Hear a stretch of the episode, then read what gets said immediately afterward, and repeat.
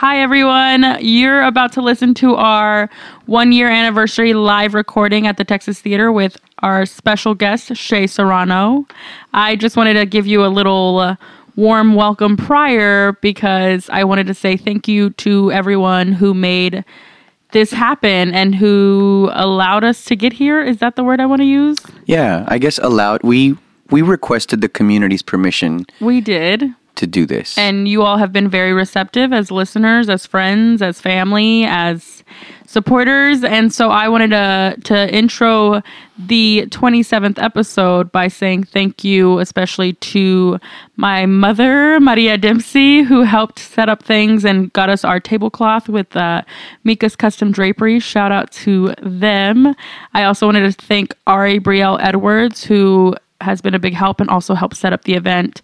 Julie Julie Ramos, who also helped, Tanya Biddle, uh, Susie Aragine, Anita Aragine, uh, all my family, everybody. I don't know if you have other people you want to thank that were. yeah, um, Gerardo G here at the Oak Cliff Cultural Center. We had a lot going on that day, and um, he was helping us out too with with the one million and one things he had going on and holding it down here while I was, you know, back and forth from Texas Theater. Mondo for Yes, you know, Mondo kept it together at He- the end. yeah, he, uh, he Miguel it from. San Antonio, who drove all the way just to see Shea. And then he Yeah. Mm-hmm. ended up holding balloons and helping us out.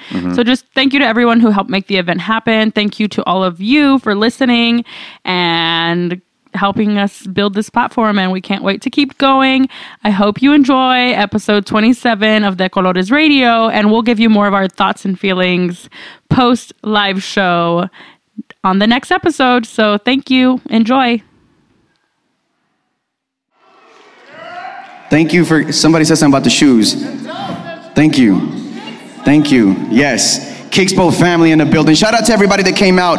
I know most of you are here for Shea Serrano, so make some noise for that man right there. Also, a big shout out to homegrown one and only Arturo Torres in the building with us. That's right. But um, that means some of you don't know who we are, who Decolores Collective is. So I'm going to take some time and, and uh, explain to you a little bit about what we do. So, I'm Rafa. I'm at the Oak Cliff Cultural Center. Ooh, somebody getting down in the back. No, keep going, homeboy. was one of the twins getting down. Anyway, I'm Rafa, one of the three co-founders of Decolores Collective. So about a year ago, I was approached over at the Oak Cliff Cultural Center.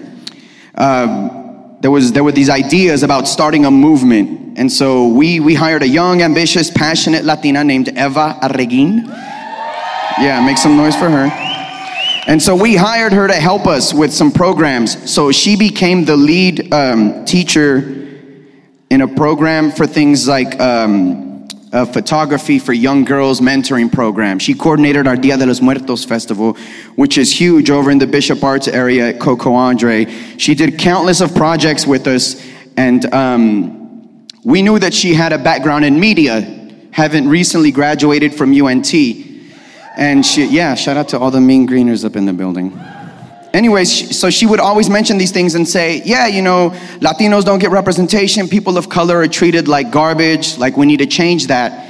And um, she always had this idea of starting a podcast. And so um, at the Oak Cliff Cultural Center, we're a city owned building, we're a division of the Office of Cultural Affairs. And that's what we do. So we, our mission is to bring arts and culture to the people with a focus on the South and West Dallas communities, which in Dallas typically means Latinos, blacks, people of color, and things like that, the marginalized, the underrepresented. So we work a lot to make sure that that community is um, listened to and seen. So um, yeah, we had heard that from Eva. And so then one night, her sister, Pat the Gat Arreguin, was at Texas Theater. And she's running all our tech stuff right now, so shout out to Pat.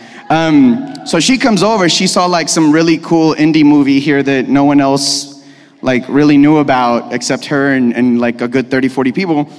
And she's like, yo, there's this party over in Atlanta called Choloteca, and there's these movements happening around the country.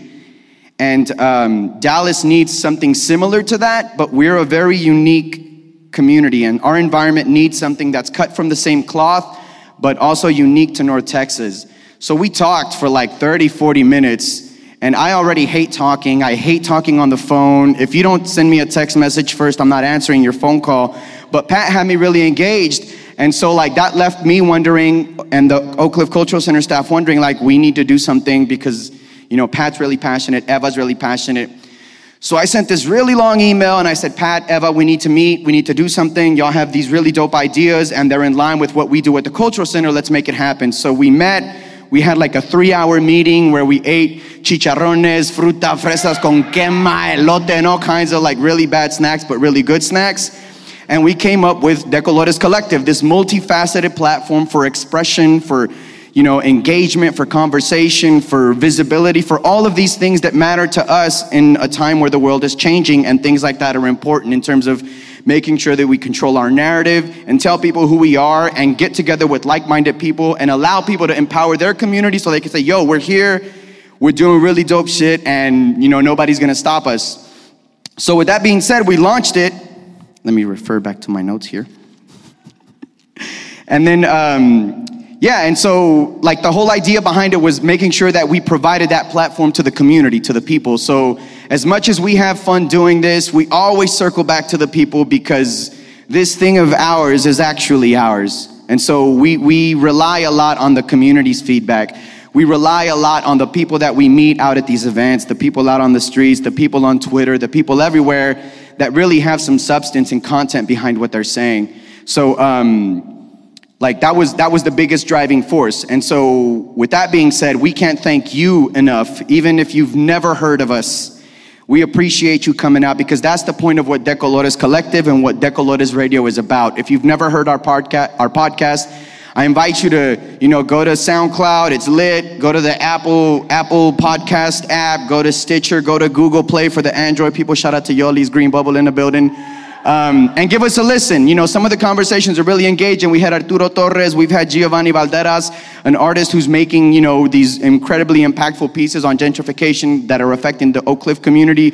We've had artists, we've had, you know, people from all sides of, of, um, of the community here in Oak Cliff, here in Dallas. And so we invite you to give us a listen and we invite you to engage with us. Um, so again, thank you for coming out. I want to give some really quick shout outs the one and only DJ Rocket of the Faded DJs family holding it down with the music, so please give him a round of applause. Every single person we have worked with in the past year, including guests on the podcast, artists, community members, leaders, our friends all over the country, and our families deserve our warm, loving respect. And we're here telling you that we appreciate that. It means the world to us. It's why we keep going. Um, we'd also like to thank the Texas Theater for working with us, the Oak Cliff Cultural Center for helping make this happen, and lastly, but surely not least, our good friend Gooch and the people at Margin Walker Presents for helping make this happen. They said, We're going to take a chance on Decolores Radio, and here we are a year later. Now, with all of that being said, I got to get to work, so let's start the program. Please help me in welcoming the leader of the Decolores movement, our host, the head honcho, la mera mera, la patrona, la jefa. Please, Texas Theater, I need you to make some noise for the one and only, the incomparable Eva Arreguin.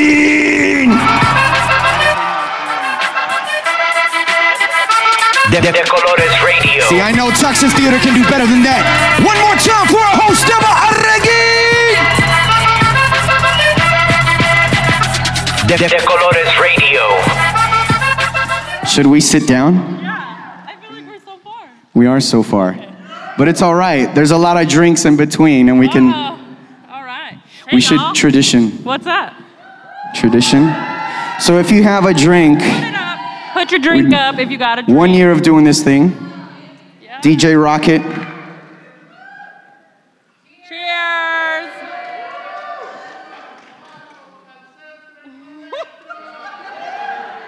I can't finish it because then there's kids out there, so. All right. Y'all ready? Thank you for coming. Thank you, Rafa, for that intro. All right. You're welcome. You're welcome. These mics um, sound lovely. Shout out to Barack. If y'all don't you, know Barack, Barack. shout out to Texas Theater, Barack, the whole team here, helping us do some really dope stuff. All right, here we go. Hello, bienvenidos. How's everybody doing? Welcome to De Colores Radio Live. This is our one year anniversary episode, an evening with Shea Serrano. The time has come. As always, we appreciate you all listening, but we especially appreciate you all for coming out and being here with us. I'm your host, Eva Reguin, and with me, all the way over there, is my delightful co host, Rafael Tamayo. Say hey. Rafa, how you doing? I really don't like how far we are. This is weird. But it's okay because I can hear you. right. Okay. So, So, we're still I think good. we're good, and I'm feeling a little. woo-hoo. yeah, you you you did that whole thing, and I started I know. laughing. I had to. so- You know I don't play. You know I gotta stay faded. Oh What's up, God. Rocket? Eva Arreguin, how are you? I'm you honestly, great. like, I can't brag enough about Eva. You started like one year ago. You were just somebody that we contracted to lead a bunch of programs, and now we're here with Shea Serrano, hundreds of people, Woo! Texas Theater. How are you doing?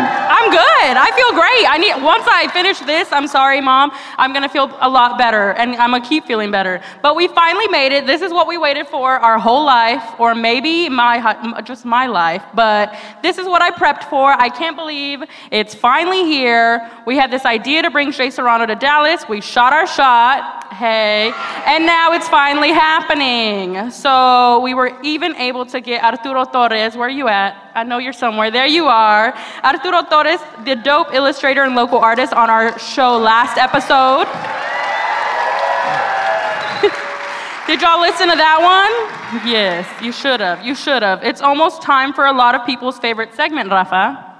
Do you know what that is? The juice, right? The juice.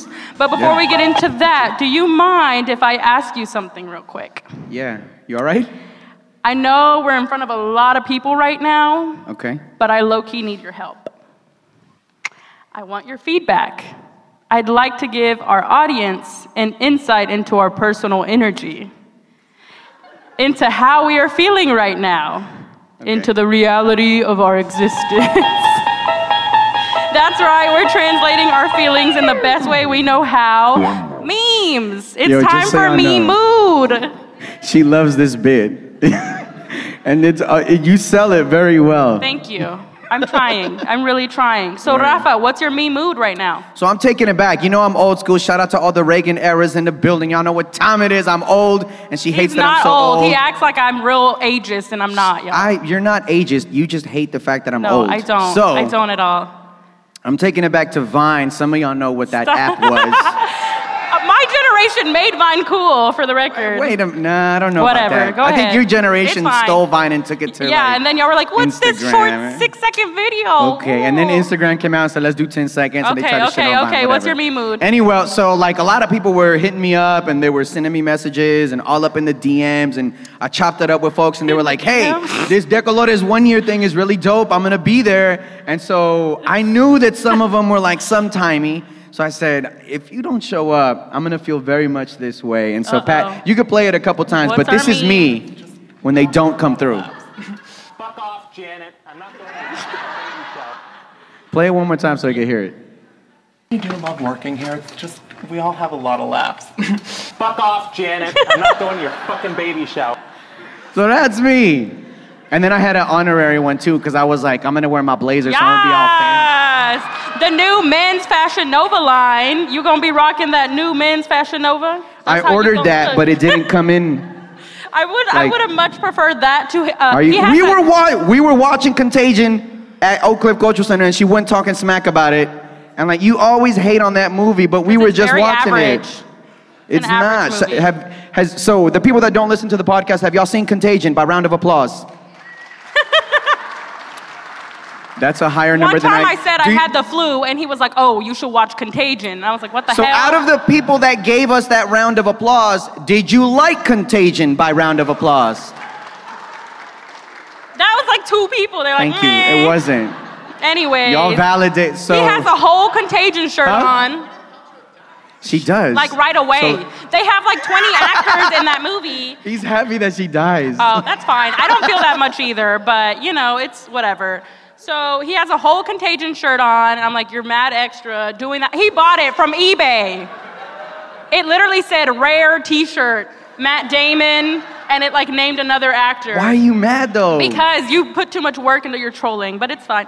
Oh, these are the tacos. Okay, I just realized Oh, that. tacos? Who All right. tacos? So my me mood. Let me tell y'all a quick little thing about my me mood. I've been wanting to make it my me mood for like months, and we went to LA. Shout out Support Brown. Support Brown podcasts. Did, y'all they get a sneak peek? What so we went to LA for a Podcasterio Fest, which is a, a dope fest that was created to support Brown podcasts. Lots of Latino podcasts were there. And we literally, the first night we were there, oh boy, oh took, my God, no! oh boy took his shirt off. he LA once. All of a sudden, all of a sudden, he was like straight thugging. I'm not mad. I'm not. Hey, keep that up. I'm not mad. Go ahead. But that's actually how I feel, where I'm like, I don't know what I'm doing, but I'm doing it, and I feel good. So that is our me moods for today. We've had some really great guests in the past year. Arturo's episode last uh, week really was so damn inspiring. Let's give it up to him again, real quick.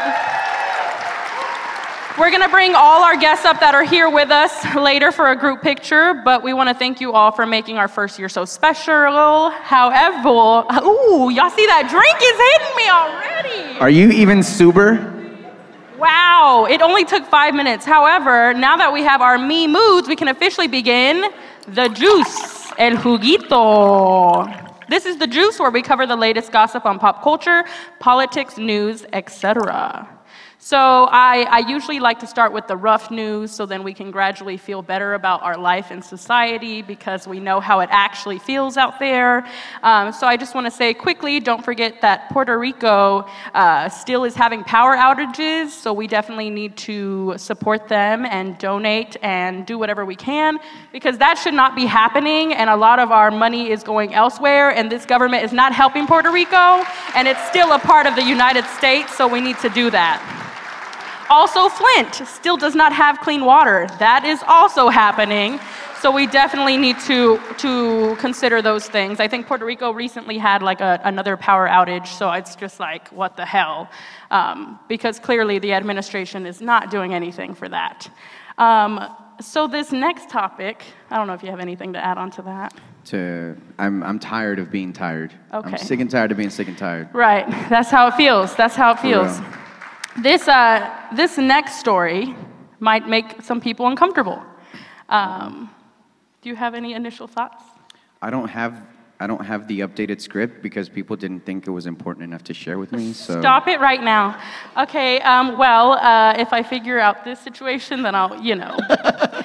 um, recently in Dallas, there was a, somebody Mm. shared their, you're not ready for this one? I'm not, I'm I'm still very angry. Like this changes the tone a lot, and especially like in a community that the faded DJs are heavily involved in. Um, and I didn't mean to like hijack. No, you're fine. I'm trying to get this to work so I can help you out, but go ahead. Um, so I think for the most part, it's a general understanding, and it's one of our most important principles on anyone that I personally collaborate with and work with. But it's understood, and it's one of the things that we talk about and we solidify at the very beginning.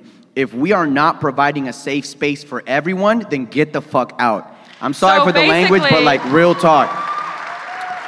And so, to anyone that's ever been to a Faded DJ's party, you know we don't put up with any kind of bullshit when it comes to like disrespecting women, disrespecting queers, disrespecting people of color, disrespecting anyone that's different or that has a problem with you because you think you're better than anyone else. Fuck that. We're not down with that. It's not cool. We, we, we don't have it. We don't have it at Decolores. We don't have it at Faded DJs. We don't have it at the Oak Cliff Cultural Center. We don't have it at Kickspo. We don't have it with any of that. So I think it speaks to a bigger issue in society, though. So basically, what happened was that some, some a, victim was brave enough to share their story with. Uh, Multiple times. So she shared multiple times, and this there were time it multiple finally. victims that shared their story about a local, very popular DJ named John Stewart, who was basically who had raped her. So she shared this, and then other victims started sharing their story.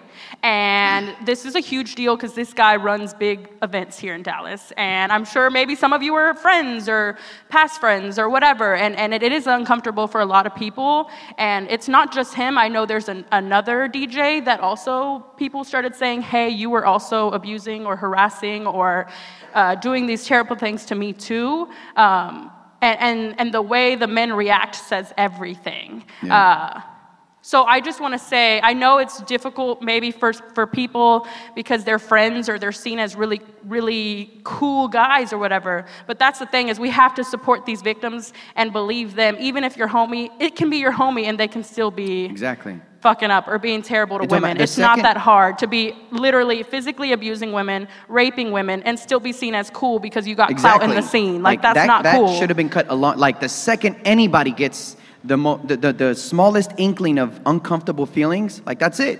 yeah. It's like you need to be self-aware and understand. Like, yo, Yeah. I can't And- use and my platform to gonna- forward whatever my fucking. Right, and oh, like I don't know these dudes personally, but I I had heard I these things, so it's just like, ugh, like fuera, get out of here. I don't, we don't we don't need you on the scene, and I understand you need to hold your you need to hold your homies accountable. And I've said it on this show multiple times, but the fact that it happened here in Dallas and and this is coming out, it needs to come out because we need to get the dirty out and get the clean in because we don't need trash in here. It's disappointing, but yeah. So, um, this is we're we're gonna get to better, lighter news soon. Ooh. I promise. I know. I want to Um, like break this table in so half. the next thing is uh, that Dez Bryant. Left- No, I forgot. No, Rock, no. he's not a Cut Cowboys his tables fan. off. He's a New York Giants fan. Well, de- oh shit! yeah, exactly. Yeah, where'd you go? Leave, he's wearing a triple D hat, but he's a New York Giants How fan. do we put a Giants fan on the on it? No, don't use the air horn for that. Bye. It's for good things. Rocket, rocket, rocket, my rocket, God. rocket. I'm scared. Um, so I, you know how I feel about the Cowboys. I love them. They're my team for life. But I don't stress and cry every time they do something wrong because it's kind of. If you are a Dallas, if you've been a Dallas Cowboys fan for, for a good while, I have Reagan era shout out again. I was there when we won. look, and I was, I was when barely lost, born when they won. So. But no, I think there's nuances in that relationship as a Dallas Cowboys fan that you have. I, I, I love my Cowboys. I can't stand Jerry Jones. I can't stand Stephen Jones. Same. And yeah, De- I don't, yeah. It's Dez Bryant fine. should have stayed. Well, I know pe- a lot of people are going to argue with me for a variety of reasons, but when it comes to the type of commitment and heart and passion that that man showed, he should have stayed. throw your X up.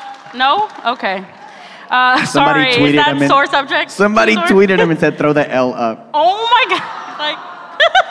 I was mad. Um, all right, so then this is a lot of this is you know what's weird how celebrities always like pass away a lot of them the three rule or whatever. Yeah. So first it was Barbara Bush. I didn't feel that much. I'm sorry yeah. if there's Barbara Bush fans in the audience. I mean, we all gotta I go, I was right? like, I don't like your family, sis. Bye. But she I'm she was kidding. mad old, so like, I'm sorry, mom. I don't want to sound mean, but you know, I'm gonna die too eventually. She was like 93.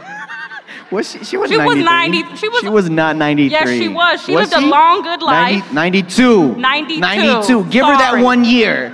92. Well, I thought I was like, bye, see ya, you know, whatever. And then uh, the DJ that everybody liked, Avicii, Avicii, yeah. that was sad. I know people really liked him. And then apparently, uh, Troyer, Von, what's his name?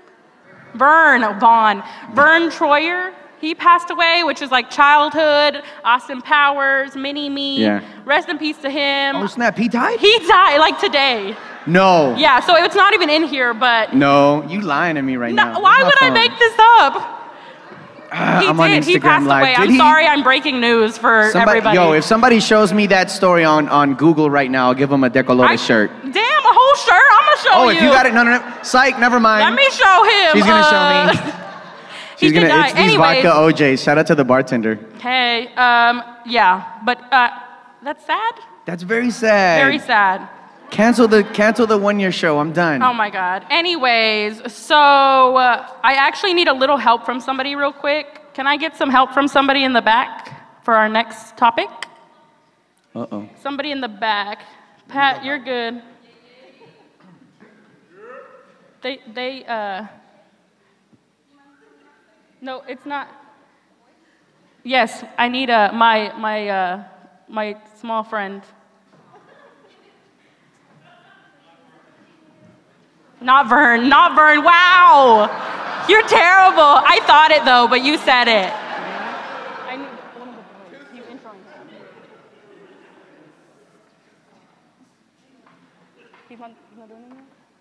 Okay. Well, then I guess I can welcome our guest of the hour. Wait a minute. Who is he?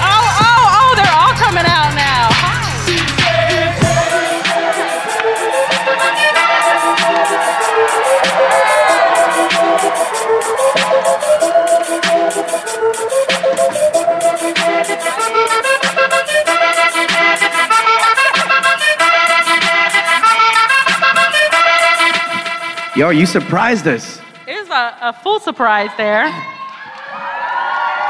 One more time, Oak Cliff, Texas for Shea Serrano.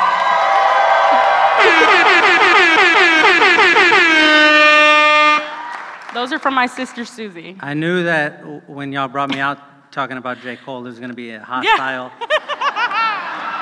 situation, so I brought my bodyguards. with me. Yes, you have to. You have to bring them. So our next topic is the new J. Cole album. and uh, feel free to share with us how you feel about that. All right. Uh oh, he's pulling out the the ammo. No, this is what I did, because I knew you were going to ask me about oh my this. God, I'm scared. I went and I looked at some old stuff that I had written about my friend J. Cole over the years. Jermaine. So I'm going to just read through a few of them. Oh my God.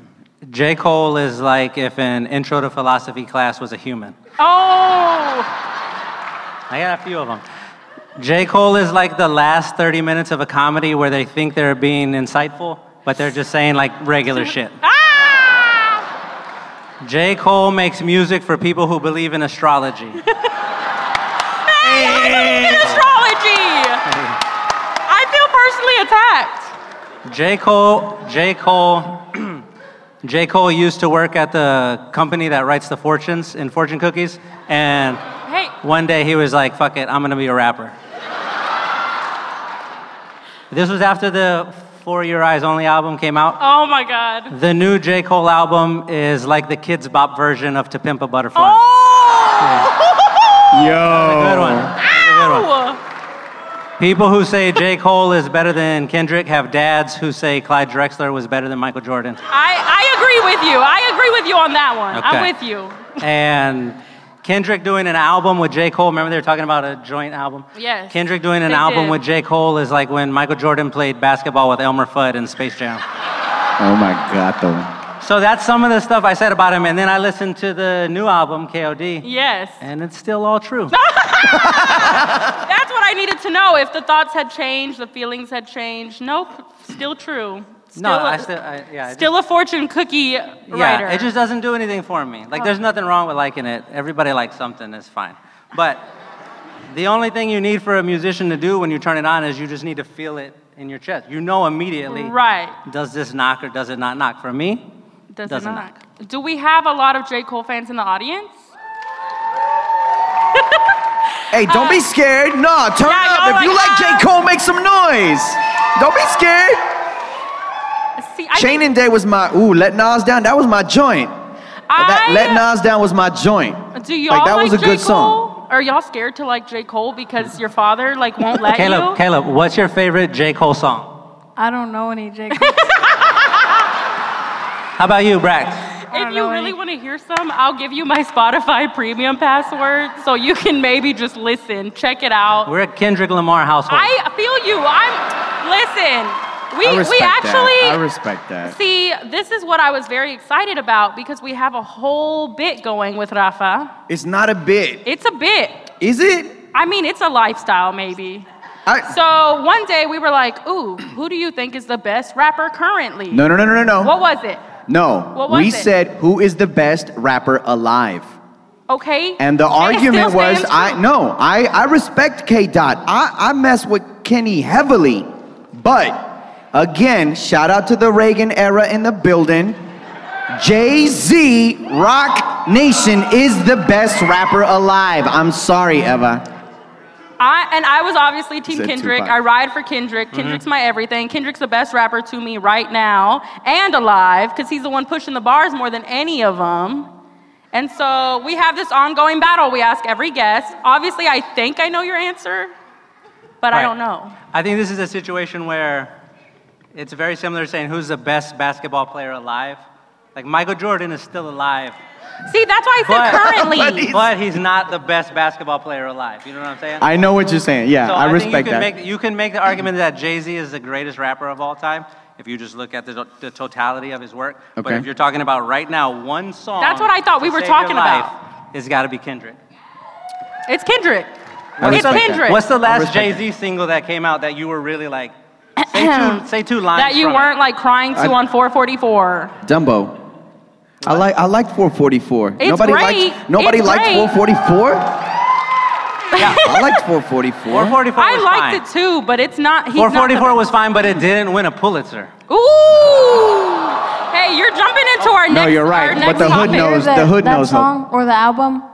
What was that? Did you hear 444? Yes, the Jay Z one. Okay. Okay, so we're gonna go back to the Damn in a minute, but oh, that's actually what the next topic was. Look at that. You were so great. I, it's Yes. like I paid you to do that. So We it's the the Damn album. So J. Cole, if you like him, great. If you don't, whatever. I respect what he does. I think he's a great performer, and I like what he stands for. But I feel you. I kind of get bored um, because it kind of sounds the same First after things first, rest in peace, Uncle Phil. For real, yes. Okay.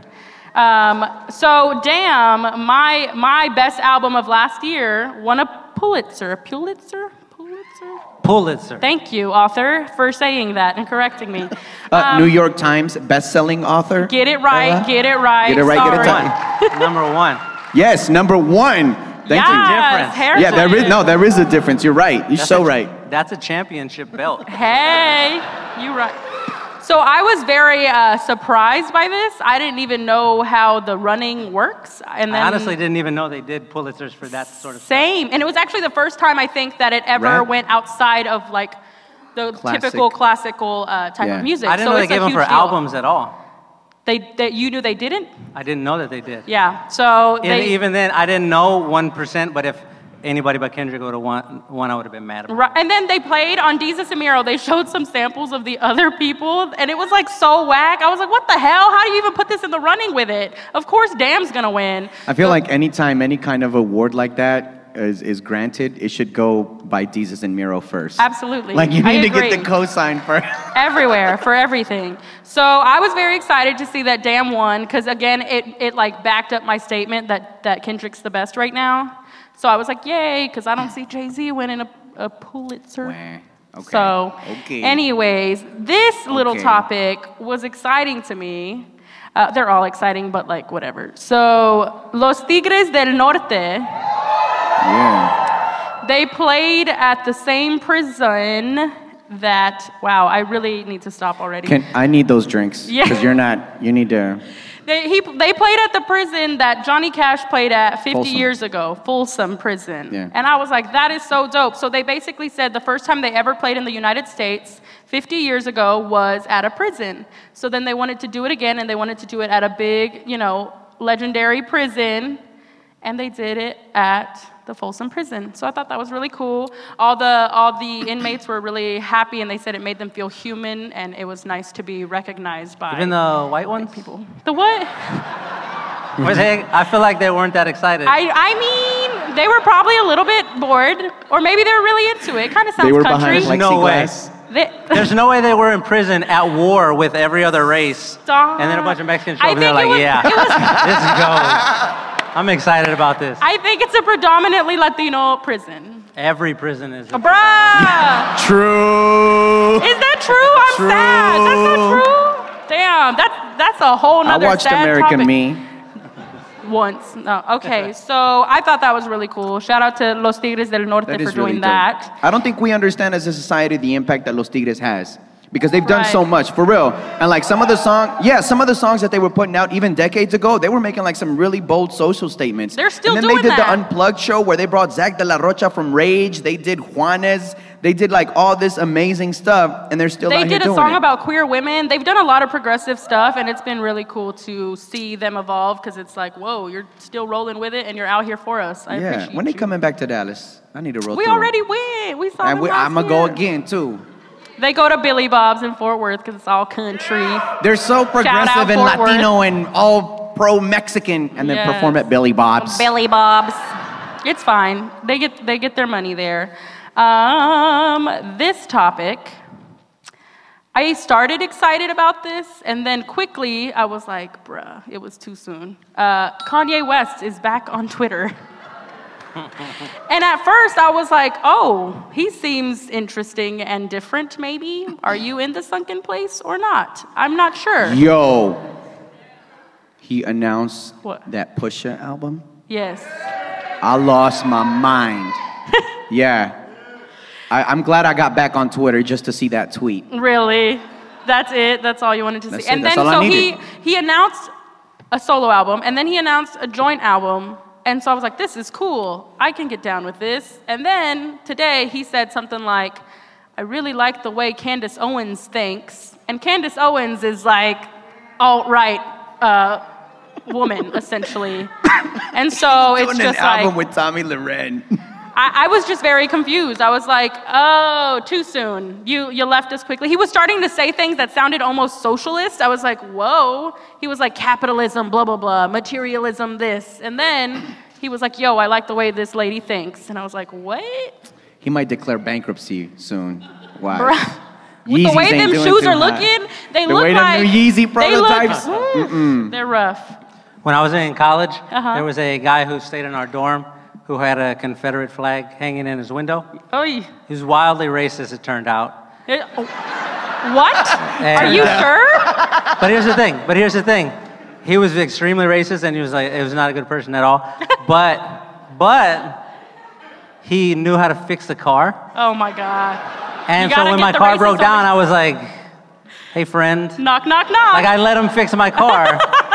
I feel like that's what's gonna happen here with Kanye. We're all gonna be like, "This is horrible," and then his album's gonna come out, and we're gonna be like, "I and mean, it's gonna okay." fix your car.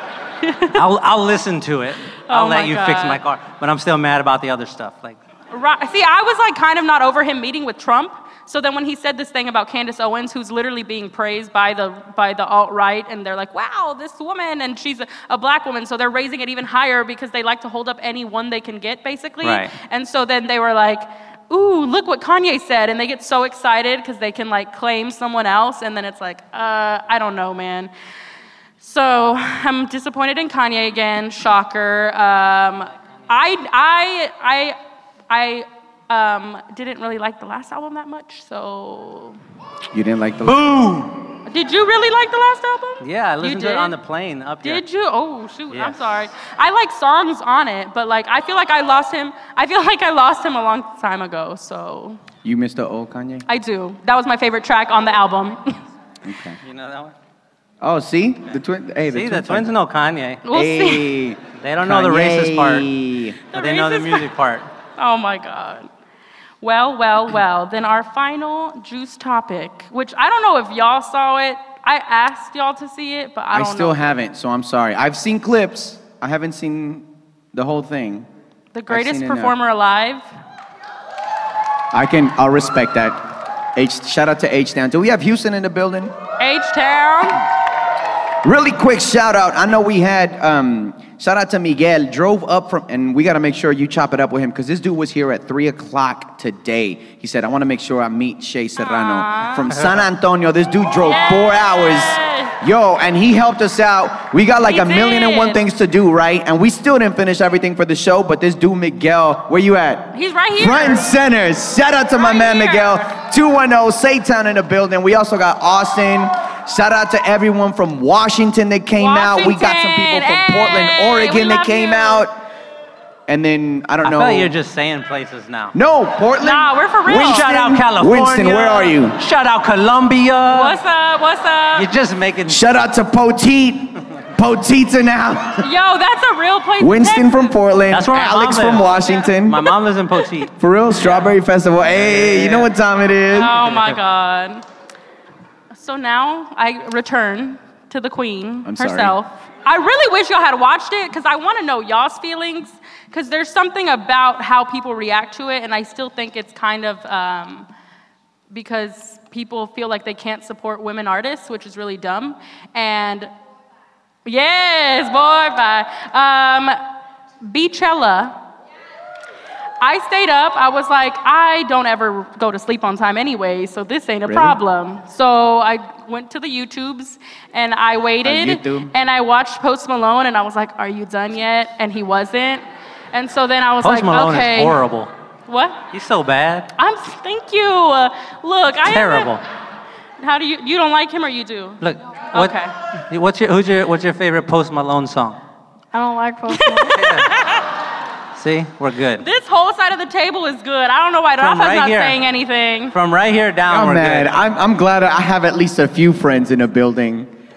Oh, they're all crickets. They didn't clap, but I know y'all are still Anyways, there. so I was It's like, not cool to clap right now, but I'm glad y'all are still there. Oh my god. Oh my Thank god. you. Not Thank you. contagion. No. My man right here, VIP's in the building. Get out. So I. That was a good movie too. God. Get Out was a very good Get movie. Get Out was a great film. I It can agree with. Look, he's Yeah, nodding. the twins is, agree, I, right? trust Yeah. him more than more than Rafa. He ain't seen Get Out. He I'm not gonna let my boys watch Get Out. he nodded. I trusted him. You We're not ready for that. he just said no. I We went we went and saw John Wick 2, but we didn't see oh Get Out. Oh my god. Hey, my mom likes John Wick too. That too. was such a mistake. The movie started and he shot like seven people Oh in the face, God. and I was like, "Ooh, this. Uh, we should go, boys." Did y'all like John Wick too, though? Braxton, did you like John Wick too? um, it was good. It was kind of good. what was your favorite part? I already know what it is, but you could tell them. I forgot all the Oh, scenes in the movie. It was the pencil part. You remember the pencil? What happened? You forgot when he stabbed him in the face with a pencil? You want to tell us what happened? Oh God. What happened? That's how traumatic it was. I wasn't gonna 2018. 2018. Well. So Anyway, but- it was a mistake. But they can't watch Get. Maybe in the future you can watch Get Out, and I hope I get your feedback then. Because, We saw Logan, and Logan was a mistake too. Oh my god. I And like the first two minutes, a woman shows her breasts. Okay. And I was like, oh, we should not have skipped school. We skipped school to go see Oh Logan. Oh my god! It was so bad. That's a great endorsement. Skip school and watch breasts. It was you bad. know? They're not reacting, so that means that they know better. They're like, nah, maybe get out one day. I'll just tell her that I watched it. It's fine. Anyways, wow, I'm so sorry, Beyonce. The Beyonce gods are gonna hate me because I've like digressed from it several times. Uh, this was such an incredible performance. And thank you, audience, because I know some of y'all watched No. it. Hey, I didn't even have to watch it. With clips and with everyone that I've seen in terms of support, like honestly, it's gotten to a point where it's like I'm almost saying Beyonce 2020. You know what I mean? Like it's that level of impact. She's greater than the president. Like the presidency won't even do anything for her now. Like she's already above that position in It's the U.S. world. government's a circus. Right. So uh, she was the first black woman to ever headline Coachella, which is insane. And then whenever she was like talking about that, she was like, "Ain't that about a bitch?" And I was like, "Yo, she's amazing! Like I already love her. She's been killing the stage for almost two hours, and she's calling them out for it. And it was full of like all this beautiful black power. And I was just like, this is amazing. It was incredible. She had a whole drum line. Apparently, the second week performance, uh, which is today, uh, is going to be completely different because she doesn't know how to like just be regular. Oh, I almost dropped that. Wow. Um, so it was amazing. I wish y'all had watched it because watched it. You did? Yeah. Oh the Beyonce God. performance. You were asleep. You didn't see it. You should watch it. It's amazing. Yeah, it was great. It was, it was. I mean, without being, without exaggerating, it was one of the. It will go down as one of the greatest performances of all. Like it will be mentioned up there with, with uh, when Queen performed at Rite Aid or Uh-huh. the Michael Jackson moonwalk performance. Yes. Like it's up No, there. absolutely. With those ones, there was no question when you were Yeah. watching it happen. You were like, oh, Shea, I Shea get just it. warmed my heart because Yeah. I didn't think any of y'all had watched it. She performed all of the songs. Literally all the songs. was a- She combined them and twisted it them like and mixed them up. It was amazing. So she, uh, I thought I saw it on TV once, but I don't know. you might, uh, if you watched it this week, maybe, because they were covering it a lot. But it was really, really incredible, and I'm really glad you watched it. But I, I get frustrated because I'll be honest about my Beyonce story. Like, I, when I liked Destiny's Child, I was a Kelly Rowland girl, so I was like, yes, Kelly. and so then when Beyonce broke apart and did her thing and everybody was all over her, I was like, what about Kelly? Like, I'm kind of sad. And so then I was like, Beyonce's overrated because Kelly's still over there and, And she's amazing. texting people on Microsoft Excel. Yes, she's texting Nelly like, "Hey, boo." Uh, so, hey, Esty. No. Uh, so No, I felt that way, and then like going into college, I was like, I can't deny this woman anymore. like, you can't pretend she's overrated when she's dropping self-titled albums with uh, incredible visuals. And a video for every song on her album, and literally changing the music game every single time she drops anything or does anything. And I think there's a lot of like just misogyny in that men and a lot of people still don't want to give her that credit. Uh, Questlove was even True. saying, I've seen all the greats perform, and that Coachella performance was the most amazing thing I've ever seen. Questlove, who's like do- god of music, right? So it's just like, yo, the fact that we're still not giving this woman that credit is because she's a black woman and we can't support women because they're not supposed to be on top? Or what is it? Men can't like these artists? What's going on? So that's why I wanted You you right. two to listen because it's so frustrating when it's like, why can't we get behind this woman still? Why are we Well, still. I, I don't understand uh, why can't we get behind this woman?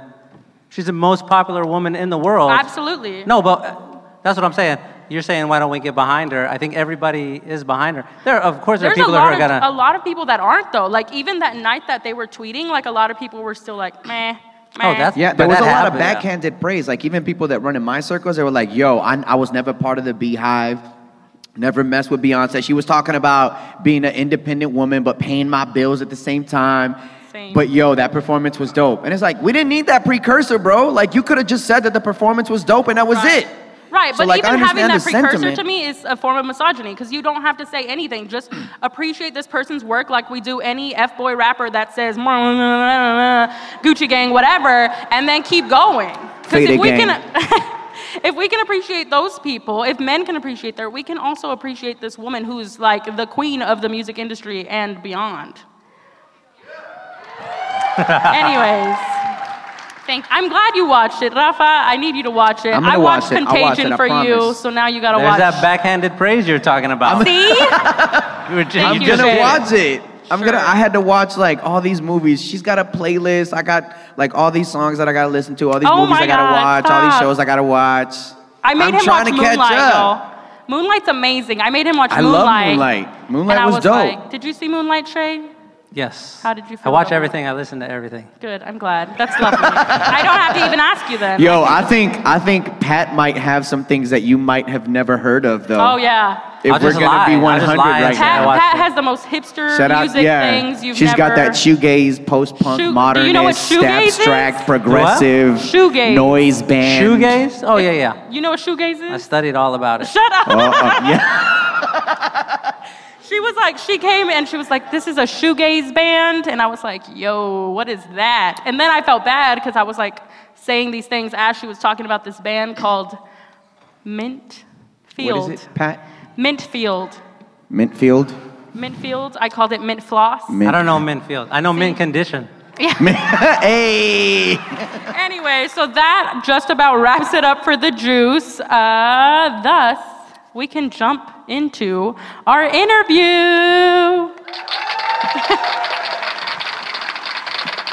oh, hey, look. That's a big, big me right there. Google Images. That's bruh. Rampage Shea. Hey. Oh, okay. I just, Wait, this wasn't the interview? What we were just that doing? was the juice. I thought we were done. No. I'm ready to get my check and go to the hotel. Like, where's the We barbacoa got two at? tacos to Come sit a little longer. Well, um, this makes it a little bit weird, but I'm gonna keep going. uh, so I will intro you with a bio. I know one of the boys wanted to intro you. Do y'all still want to do that? No. No. Okay. That's He fine. got too nervous. It's okay. Wait, just do it. Tell him, just tell him what you're gonna say. Come on, you can do it. We No, believe in he you. don't want to. Aw, okay, it's fine. If All he right. says no, then that's just some shit that ain't gonna happen. yeah, Boom. I respect that 100%. He's like, nope. Okay. that's all it takes. Keep it moving. You want to do it? Just say anything about. Say one nice thing about me to introduce me.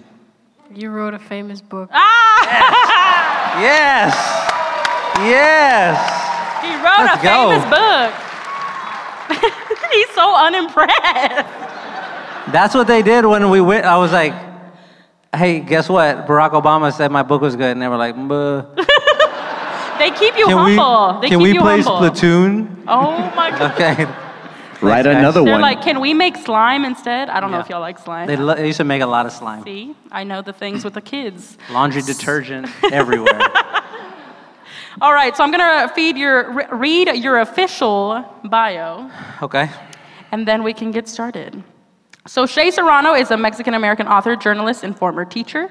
He is best known for his work with the sports and pop culture websites The Ringer. You just reading straight off Wikipedia? I am. You didn't even write your own thing? Listen, I wanted to write something once, and then like last time with Arturo, he was like, "Just go to Wikipedia, man," and I was like, "Okay." And so I was like, "Let me go with what his Man. homie did." Stop. Do you want? Uh, look, I can praise you. I'm gonna praise you later. I promise. Do you want me to keep going, or we just No, let's in? just do the interview. All right. So this is Shea Serrano. Welcome to De Colores Radio. Thank you so much for being here. I pretty much um, was obviously a fan, as many of us are. And as silly as it sounds, I think you, you represent a whole community we didn't have on Twitter, which is like Mexican Twitter. Um, Yes. and so we were like, we got one. Yes, thank you, God. And so then I figured out what you were doing and what you represented and what you liked and what you wrote about. And I was like, this man, this man's got it. This man is what we need. That's what's up. He's our team captain. I wasn't trying to do any of that for anybody Right. but myself. Right. But it worked out because you naturally represented the whole community. Yeah. So we'll get into that more later. But tell us about your childhood. You grew up in San Antonio, Texas? hey. San Antonio's Say here. town. Yeah, I grew up uh, in the in a neighborhood called Valley High, which is on the south side of San Antonio. Hey. It was a really bad area, and it was really terrible, and a lot of awful things happened. So thanks for bringing it up. Oh my God. I'm glad we went straight from Wikipedia to bad Stop childhood it. memories. You're like making me sad. You're the opposite of Arturo. As soon as we brought up his hood, he was like, let me tell you all the things that happened. And I was like, thank you. I want to know. So you grew up in a rough neighborhood, and then your childhood just. just was miserable. Stayed bad the whole time. I'm sad. I don't. I don't. Are you being for real? Yeah. It no, was- it wasn't miserable. Okay. I mean, look, uh, this is one of those situations where you don't realize how bad a situation is until you get away from it. Mm. So, like, when I left to go to college, I was like, come on, friends, we're going to college. And they were like, nah, we're going to go to jail. I Damn. was like, okay. And they for All real right. went. Um, so they went to jail. Maybe they saw Los Tigres at Yeah, Folsom. maybe they they knew that they were coming, so they got Oh ear- they my got God, early. stop. They got here early like Miguel. They went to pre like Eh, We don't ever get to any place early, but that's cool. so uh, yeah. So I didn't know it was bad until I left, and then I, I got to college, and I was like, I found out like, oh, everybody doesn't have family who goes in and out of prison, or oh, your parents graduated high school. Like that's crazy. You know what I'm saying? Like Yeah. I didn't know that parents did that in other houses. So it wasn't until I left, uh, when I was in the middle of it, it was like the best time in the world, you know? Yeah. You're in, uh, I live in this uh, neighborhood where it's like 98% Hispanic, so we're all just all looking at each other all the time. I didn't meet a Jewish person until I went to college. Mm-hmm. Wow. We had like three black kids in my high school. Damn. Like 10 white kids. So I was very comfortable in that situation, in that setting. Then I went to college, and there was a everything flipped, and there were 15,000 kids at this school, and like 100 or less were were Mexican or Latino, and it was like, Mm-hmm. Complete oh, this is this is awful. Like Yeah. I hate this. Yeah. Yeah. So then, was were your parents from San Antonio as well? If you don't mind me asking. My dad was from San Antonio. His dad was from Mexico. Uh-huh. Cool. My mom is from Michigan. Okay. Yeah. Cool. Very nice. The Mexicans got up to Michigan. I've. They walked a long way to get.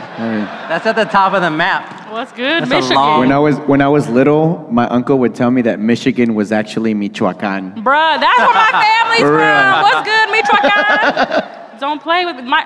I, ooh, that touched some chords, but it's fine. Oh, Um, sorry. So not a bad chord.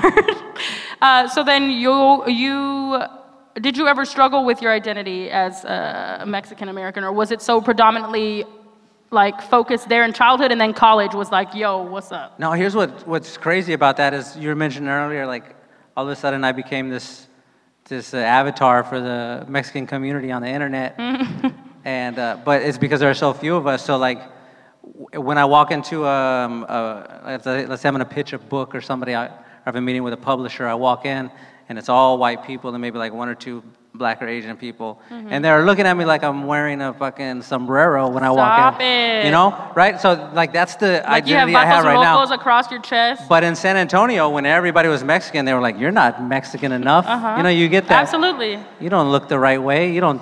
You don't have that ting in your voice.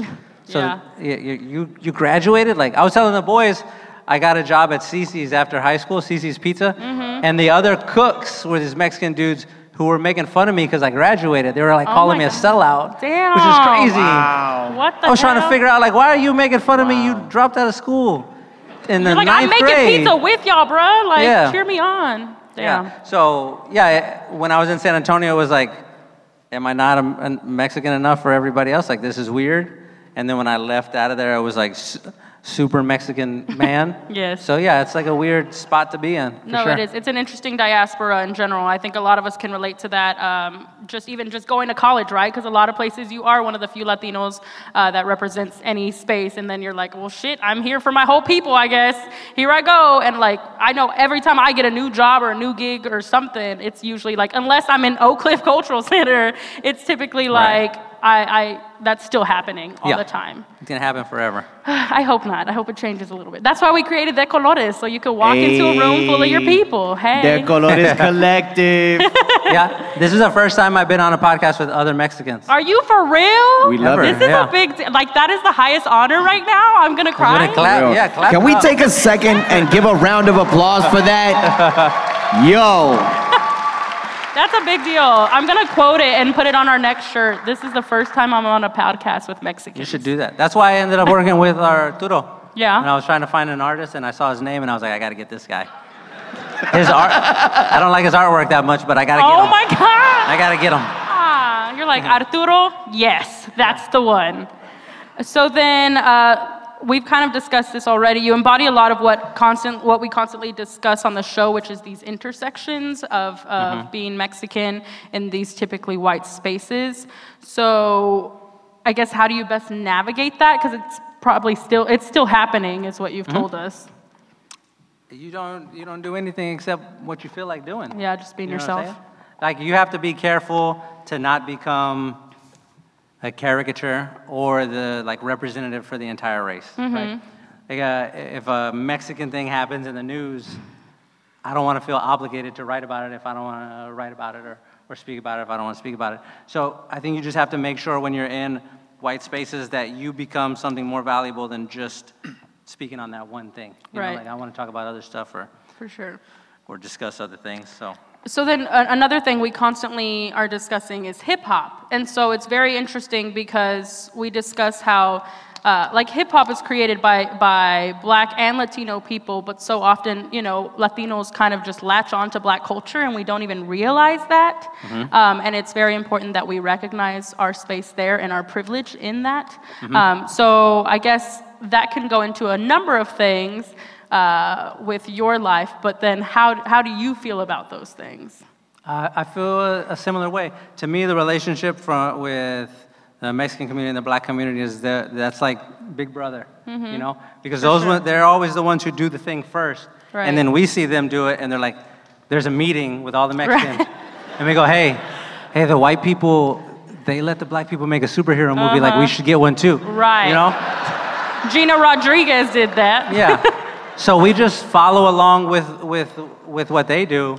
Yeah. Um, so yeah, I think as you mentioned, we have to make sure we're paying attention, not to, I don't know, not take advantage of it, but just to be aware of what we're, what we're doing because that's just what it is. Like we're gonna follow behind them because they're the, there in the front. Right.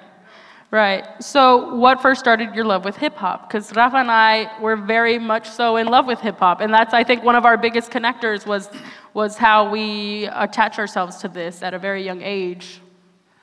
Um, it was just the music you, I was listening to when I became a teenager. Like you, you grow up and you want to do a thing that your parents are not doing when you get to that age.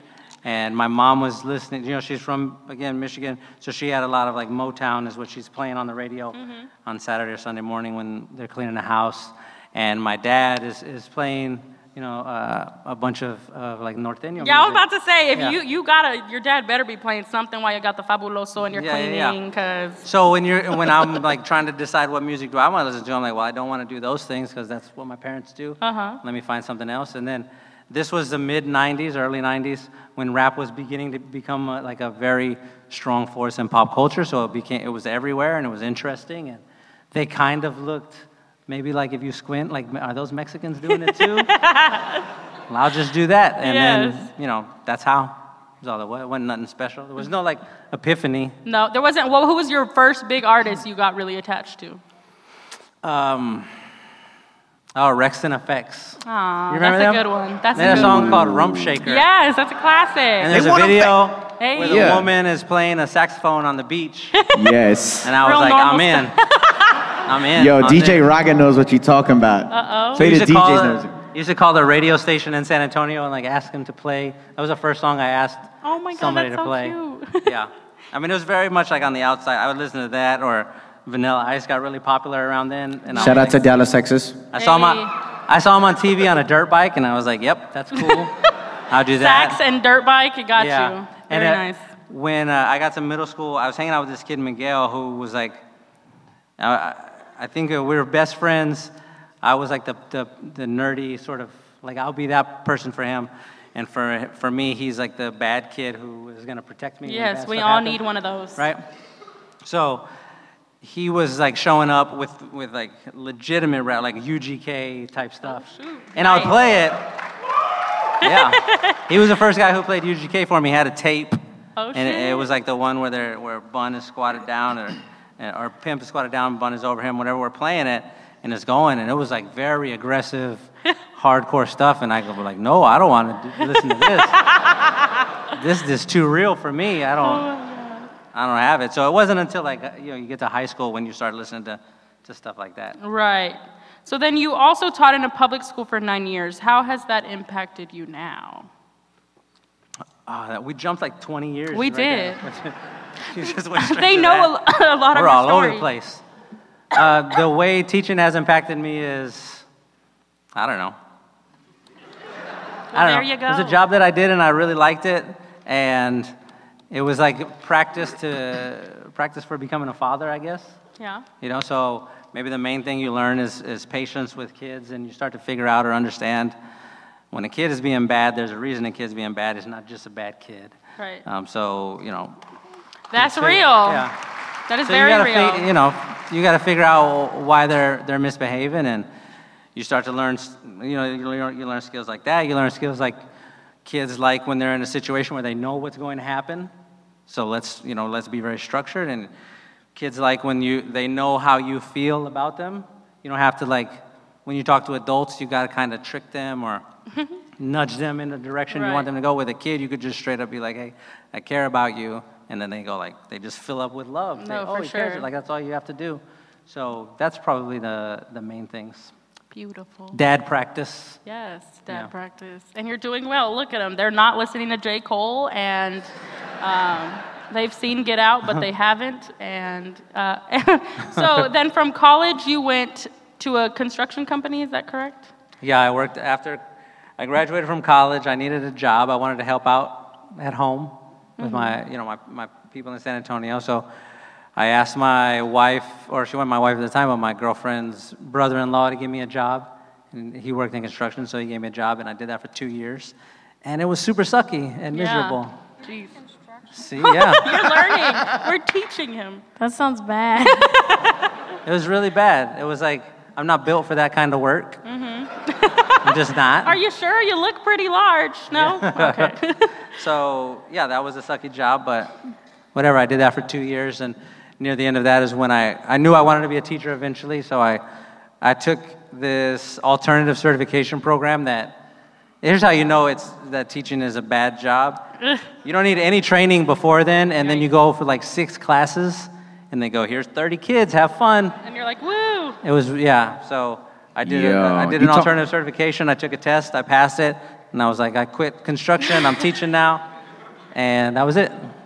Wow. Were you gonna say something? No, he, you, you had mentioned uh, she was your girlfriend at the time. Yes. She's your wife now. Yes. Could you tell us that story? Yeah, so that's what that's what I want to know because I'm also this is creepy, but I your wife and everything you cheer her on is like the most beautiful thing to me because I don't see enough men doing that. That's true. And so Because any- some of us don't believe that love exists. right, some of us so here I at De think- Colores are a little bit weary of love. Are you gonna put a giant picture of her up I here? wish. I don't think we have one, but Oh, we that's too totally bad. should have. Pat, Um, ponle en Google. Yeah, Go to the Laramie is, Google.com. Fíjate a ver si encuentras Shea Serrano wife y de volada. Yes, we need her to name know, is we need to know her Laramie. story. She's beautiful and perfect. She changed it to And- Decolores Radio. So how did y'all meet? I want to know that story. The way I met Laramie was uh, it was uh, my freshman year of college. I was taking a sociology class, like intro to sociology, Uh-huh. or something like that. The J. Cole of classes. And I was sitting, I was sitting in the back with this guy named John, and we were just not paying any attention, waiting for class to start. And she walked in, and it was just like, I, it's not like, oh, I want to, I'm gonna marry that woman. It wasn't a ah, story like that. Stop it. It was like, hey, I want to make out with that girl. like that's all. That's what it was. It was more realistic. You two should probably cover your ears. earmuffs, earmuffs, Do this earmuffs. I was just, I was just kidding. I was just kidding, Brax. Aw, they're great listeners. no, so she walked in. I thought she was beautiful. I wanted to talk to her. It took me like two weeks to work up the nerve, and even then, I still couldn't. Now, here's the thing Laramie is very, very beautiful. And if you're a beautiful woman on a college campus, it's just like harassment all day, every day. Yes. So I didn't want to be another one of those guys, so I was trying to figure out a way in, and I was like, oh, I'm going to be cute about it, and I'm going to write a note. oh. And so I wrote a little note, something like, like I want to buy you a pony, Ah, something, something t- terrible like that. Yeah, but it worked. and, Yo, there's and gonna I be a lot of her, buy you a and as it pony was going, I like left out of the class, and I was like, I'll never go to that class again. oh my God. I gotta drop that class now. and then, uh, like two days later, she called. Oh. But we go to we went to Sam Houston. Sam Houston is like a suitcase school.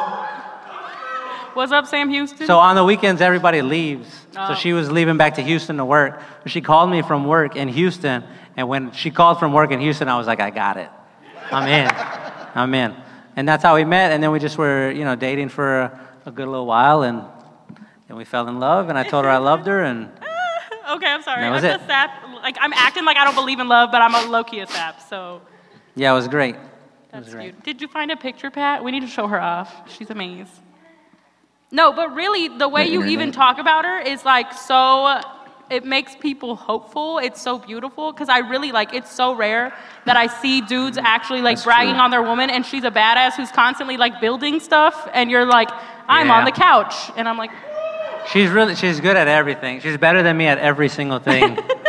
and it's it's not funny. It sucks. "Aw, oh, I'm sorry, I'm sorry. Shoot. It's bad. Well, you're here, but you're doing good things too. Listen, every article I've ever written, every th- chapter in every book, she edited it for me. Oh, Like, I didn't know in the beginning when I started writing, I had no idea how to write because again, I was terrible in school. I barely graduated high school. I barely graduated college. I was like, I was the guy that they let in college. They like denied a more qualified white person to let me in. That was Don't me. tell people that; they'll run with it. That was me. No, that's the truth. I was on academic probation like when I got there. Wow. Wow. They made me.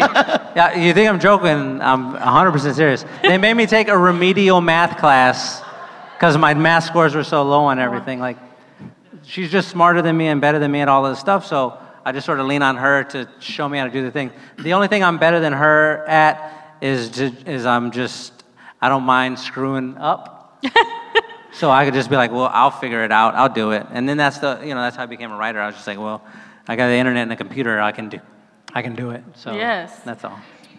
No. No, she's at home with a baby. oh, That's the plane also- ticket's like six hundred dollars for her to come, Yikes. so that's why she didn't come. I asked her. She said, "No, I'll just not Aw. spend that money." So then from college, you, you struggled all the way through, but then you had a, a beautiful uh, bow, at least. And then from there is you went to the construction job, and then construction to teaching, and then teaching is when you started writing. Yes? That's correct, yeah. okay. I all of just. I know you've said this story. You were on Wikipedia, you Listen, got it. I'd read. Evopedia. I just, I, I just didn't want to like hear your whole story again if you've told it a million times.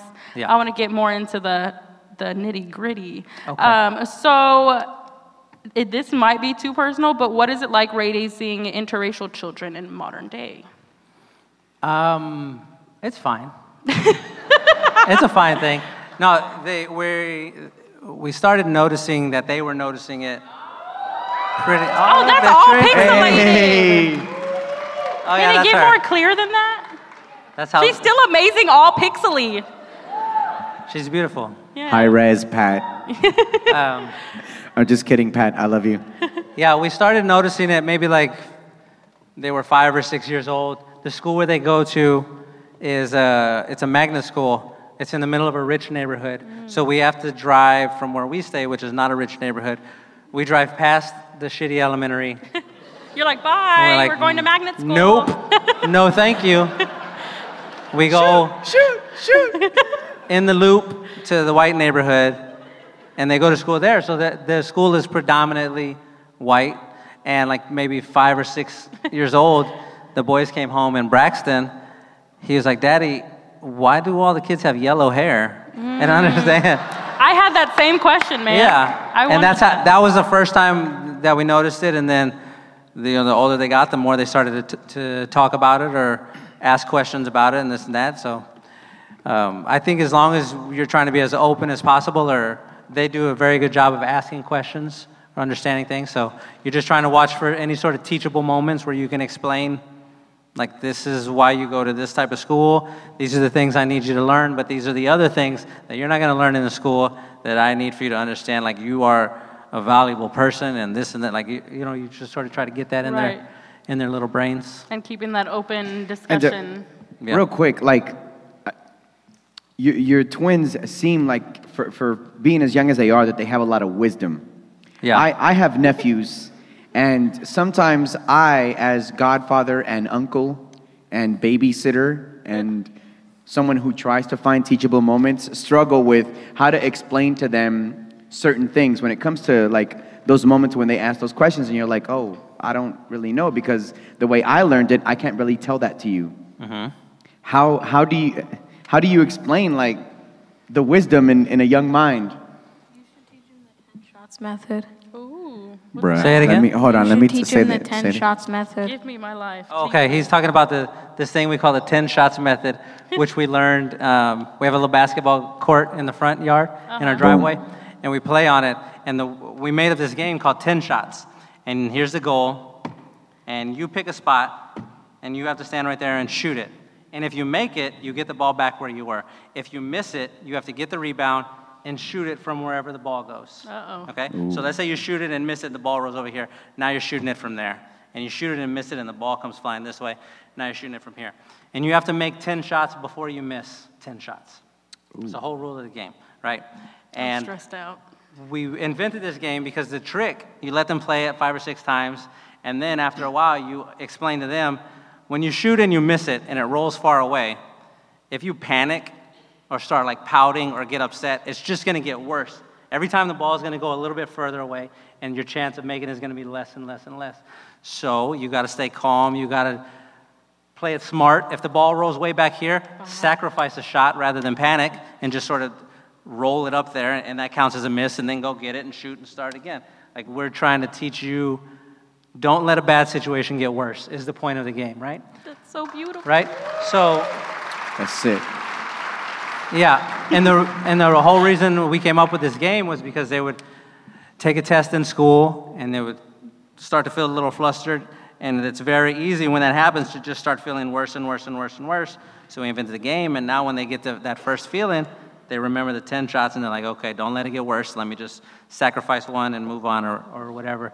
But when you're trying to teach a kid something, it's usually that's like the way to do it. You can't just say, "Don't let it get worse," and they go like, "I don't know what that means." Right. Like, you show them this game, and then they understand. They can put all the pieces together. Now, I don't want to make it seem like I'm this great, insightful dad. I mean, Again, That's we went and saw John You've Wick just redefined and how I live my life with Yeah. a game called the 10 shots Same. method. Ten shots. It's a beautiful game. Yeah. Um, but like again, I'm not that good of a person. So, Oh, he said you are. That's so. so like sweet. sometimes Yo, when we- make some noise if you think Shea Serrano is a good person. Don't front, don't front. No, I'm gonna tell you. Well, if we're outside playing basketball, some of the days I will on purpose try to make them cry. Oh my god! I swear to God, ask them, is this true? Yes or no? Yeah. Do you cry? Do you cry? Is this true? Yes or no? Do you Yes, cry? it is. No, But I that's would the thing, though. That's the thing, though. Like, it, it, in, in my eyes, like, it's better that you sit there and make them cry, go through that pain and that struggle, than know that somewhere out there, like, there's a situation that you can't protect them from that's gonna treat them that way. Yes, I ain't thinking that far ahead. I just want to win the basketball game. That's all that it is. There you go. There you go. So then you met your eventual beautiful wife, did the construction, then you started writing while teaching. Correct. What was that transition like from not teaching to just writing? Well, that wasn't a quick thing. That was like years, years Nine years. years? Wow, Yeah. I read the page Yeah, again. yeah, yeah. so I started my like when the boys were about to be born is when I started writing because we needed extra money.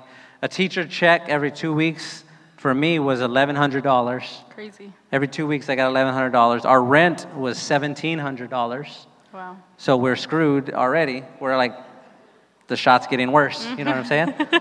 so uh, yeah, I started trying to write to make extra money, and it was a situation where you just slowly are, are building it up over years and years and years to where in the beginning my goal was I'm going to make $1,000 a month because in teaching I was making $2,200 a month. So writing I want to make $1,000 a month. And that's it. That's all I'm trying to do. Mm-hmm. And then I worked toward it, worked toward it until I was finally able to hit $1,000 a month every month. And I was like, okay, let me try $1,500 a month every month. And you're slowly building that up. And after a few years, it was like, hold on a second, we're making more money writing than I am teaching. Let's find out what happens if I don't teach anymore and just focus all my time on the writing. So, as far as the transition, I had been teaching for nine years, I had been writing for eight years. Writing was already becoming a bigger and bigger part of my life. I was ready to, to try to do it full time, and that's all it was. I, I turned in my two weeks' notice. I told the principal, I mean, not my two weeks' notice, but you have a contract that you sign as a teacher, uh-huh. and then they give you a new contract every March or so. And they handed the contracts out, and I told them, hey, I'm not going to come back next year. So everybody already knew. So the school year ends, and I'm walking out the last time, and I'm like trying to make myself cry. Oh my god. Well, as I walk, as I walk down the hallway, like I want this dramatic moment, and I just couldn't get there. put- Don't you? I was just carrying a box Forget and- about me. Come on, come on. Nothing. Ah. And then I left. And it wasn't hard until the next school year started, and my body was like, "Why are you not Mm-hmm. Getting ready. Yeah, I went to the campus. There's a there's like a Jalisco across the street, Hey. and so I was going to, to breakfast there like three times a week during the school year, just looking at all Oh the kids going in. Um, but yeah, after like a year of being a full time writer, then I was like, "Oh, this is actually pretty. This is cool. I like this this job way better." Uh huh. And so then you went from that, and then you created a few different things. But the big dog, the first really big dog, was the rap yearbook. Yeah, yeah, yeah. That was the first book. Yeah. That was the one. That was the one. Yeah. That was the book that changed everything. After that, nothing. In my in, like a Drake style, nothing was the same. Oh shoot! Tell us After more. that- Tell us more. After that, um, I was working on the book, and again, this was early in the writing career, but I pitched the, the idea for the book. The publishers bought it. They bought it for twenty-five thousand dollars. Wow. That's how much they paid me for the book. At the time, I thought I was rich. Wow. I was like, oh my God, I never had this much money all at once. And then you take the $25,000 and you, you got to give a percentage to the, to the uh, agent. Jeez. And then I have to hire Arturo. hey, who That's cost 20. some money. I didn't pay him nearly what he was worth. twenty-five thousand? No, I'm I just didn't pay him what he was worth at Aw. all. But he agreed to do it, and we did the book. And uh, I think like by the time everything was said and done, I maybe made twelve, thirteen thousand dollars Wow. for two years worth of work off of the book, right? Um, but the book comes out, it makes a bestseller list, and then once you get on the bestseller list, it's like people got to take you serious after that. Yeah. Right? One time. Yeah. And it's and it's not it wasn't enough to just anybody can game the system and get on the list once, mm. but you get enough like the book just kept getting bigger and bigger and bigger each time. It was on the list for I think like four or five months, something crazy like that. But then it started getting translated into other languages, and then they turned it into a TV show, and then it was like all of these we were hitting all these milestones all of a sudden, and then with every one another door would open up, and people were like, "Hey, do you want to write another book?" Boom. Hey, do you want to do a TV show? Hey, do you want to do Wow. it? like you, you know your inbox is a much better place Yeah. after that.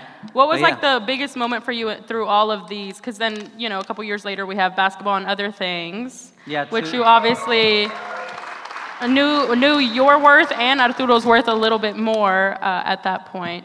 Yeah, that, that was a, a fun book to write. The big, I mean, uh, the biggest thing for me is, of course, Obama talking about it or saying it was a good book. Yes. It was on his list of recommendations that he Yeah. does every year. Yeah, at the end of the year, he puts a list of books he read that he liked and music he liked, and that one was on there. I was sitting on my couch when it happened. I was watching TV. This was on December 31st. I'm just there minding my business, and then my phone buzzes, and I look, and I see it's a, and somebody's like, "Oh, congratulations on the Obama thing." Oh my God. And I was like, what? And I got on Twitter and I had somebody send me a screenshot. And I said, that's not real. I get out of there and I, I went to Facebook and I looked at his Facebook page and it was on there and I was like, holy shit, like this is a real thing.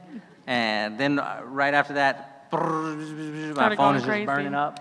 So immediately I start like, I compose an email to my other friends who have written books. And I'm like, you didn't get on the list. Oh my I God. did. Like, that's what I You're did. a mess. That's what I did. But between both of the books, that was the biggest thing that happened. I think maybe second would be the Rap Year book being a TV show, which is, which is crazy. that is crazy. That's super Yeah. amazing. I think. Say again? Is it actually on TV or is it not on there? I'm You're so glad me. they're learning with us. They are. we don't talk about a lot of stuff at home. I just tell them I love them. Aw. the other day, Caleb asked me, Daddy, do you have any brothers? That's, what he asked. That's a real question. Oh my He asked. Or, I don't know anything about your cousins because we just, you know, we're talking about other stuff all the time. Um, but, wait, what was I saying? I don't. Now I want to know if you have Oh, the cousins or show. brothers. Yeah, yeah. It's, fi- it's filming right now. It'll be on TV early next year. Ah, But it's like officially a thing. That's amazing. I think I cool. I was very um, because I I consider myself a hip hop head. So when I first heard about this book being out, I was like, oh shit, because like with these different things that are popular or that didn't used to be cool, right? That used to be like only hood kids or like in school I was considered ghetto for listening to these things or whatever. And so I think you writing a book really like solidified the power of, of hip hop and rap and, and all these things. And obviously now statistics and everything are much different. But initially I was like, this is so cool to hold a book, see these iconic illustrations with them that really piece together this very, very important part of culture. Yeah, and just to be clear, that that's not like the first book on the Right, rap. no, I know it's There- not. there are I a know it's other not. There's absolutely other ones. Other big ones. but but the but the thing that makes these books so special is the way you write. Right, Sure. and your approach to it, it adds a legitimacy to something that we've known all along, but it's never been like in, in that arena of American society where it's actually respected like other things. And then you talk about stuff in a way that's different but similar where we can connect to it and people that are from the outside looking Yeah. in can understand it. No, I get it. I get it. Um, the legitimacy, though, was it wasn't because I wrote the book. Like, it just so happened that that was all happening. Right. And, and I'm just gonna slide in the door while it's still open behind everybody else who Mm-hmm. Good did. timing, good You timing. know, other people did the heavy lifting. Yeah. And I was just like, I'm gonna be with y'all. So then uh, you said you talk. Tell us a little bit more about the upcoming projects you have. There's the documentary and then the ABC sitcom with Michael Schur. yeah, the documentary will be on TV in um, early next year, I believe. Will it be on you? Say again. Will the documentary be on you? Yes, it's all about the 10 shot method. Ah! no, it's gonna be about the about the book. Well, not necessarily about the book, but about the the songs and like we're gonna talk about a song an episode or whatever, like that. Um, He just see, he yawned. just yawned. They don't care. He's like, yeah, whatever. That's They don't fine." understand how crazy this is to like that. Oh, you got something. Which one sold more, the rap coloring book or that one? Oh, is- for sales, this one sold more. That one's like 150 something thousand. The basketball book is 90 something thousand. And the coloring book, I don't know. I don't really check on the coloring book. Aw. We It's like less, the coloring though. book Oh yeah, too. the, the basketball Yeah. book. Uh, a few days ago, we were trying to hit 93 or 94, right? Yeah, it's at 95,000, I think. we need to Word. hit It's a lot. 100K. It's a lot of sales. We needed gotta a few people to, to buy a few copies, and people were copping left and right. Okay, good. So then I, um, one of the most beautiful things you do is like you've built this whole army, ha ha ha ha, on Twitter. And the FOH army was good.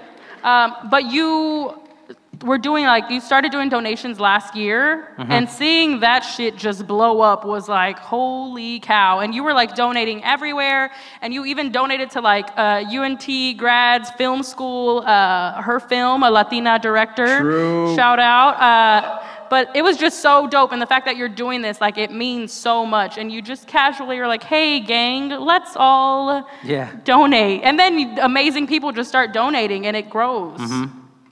How does how does that feel? Like, what do you?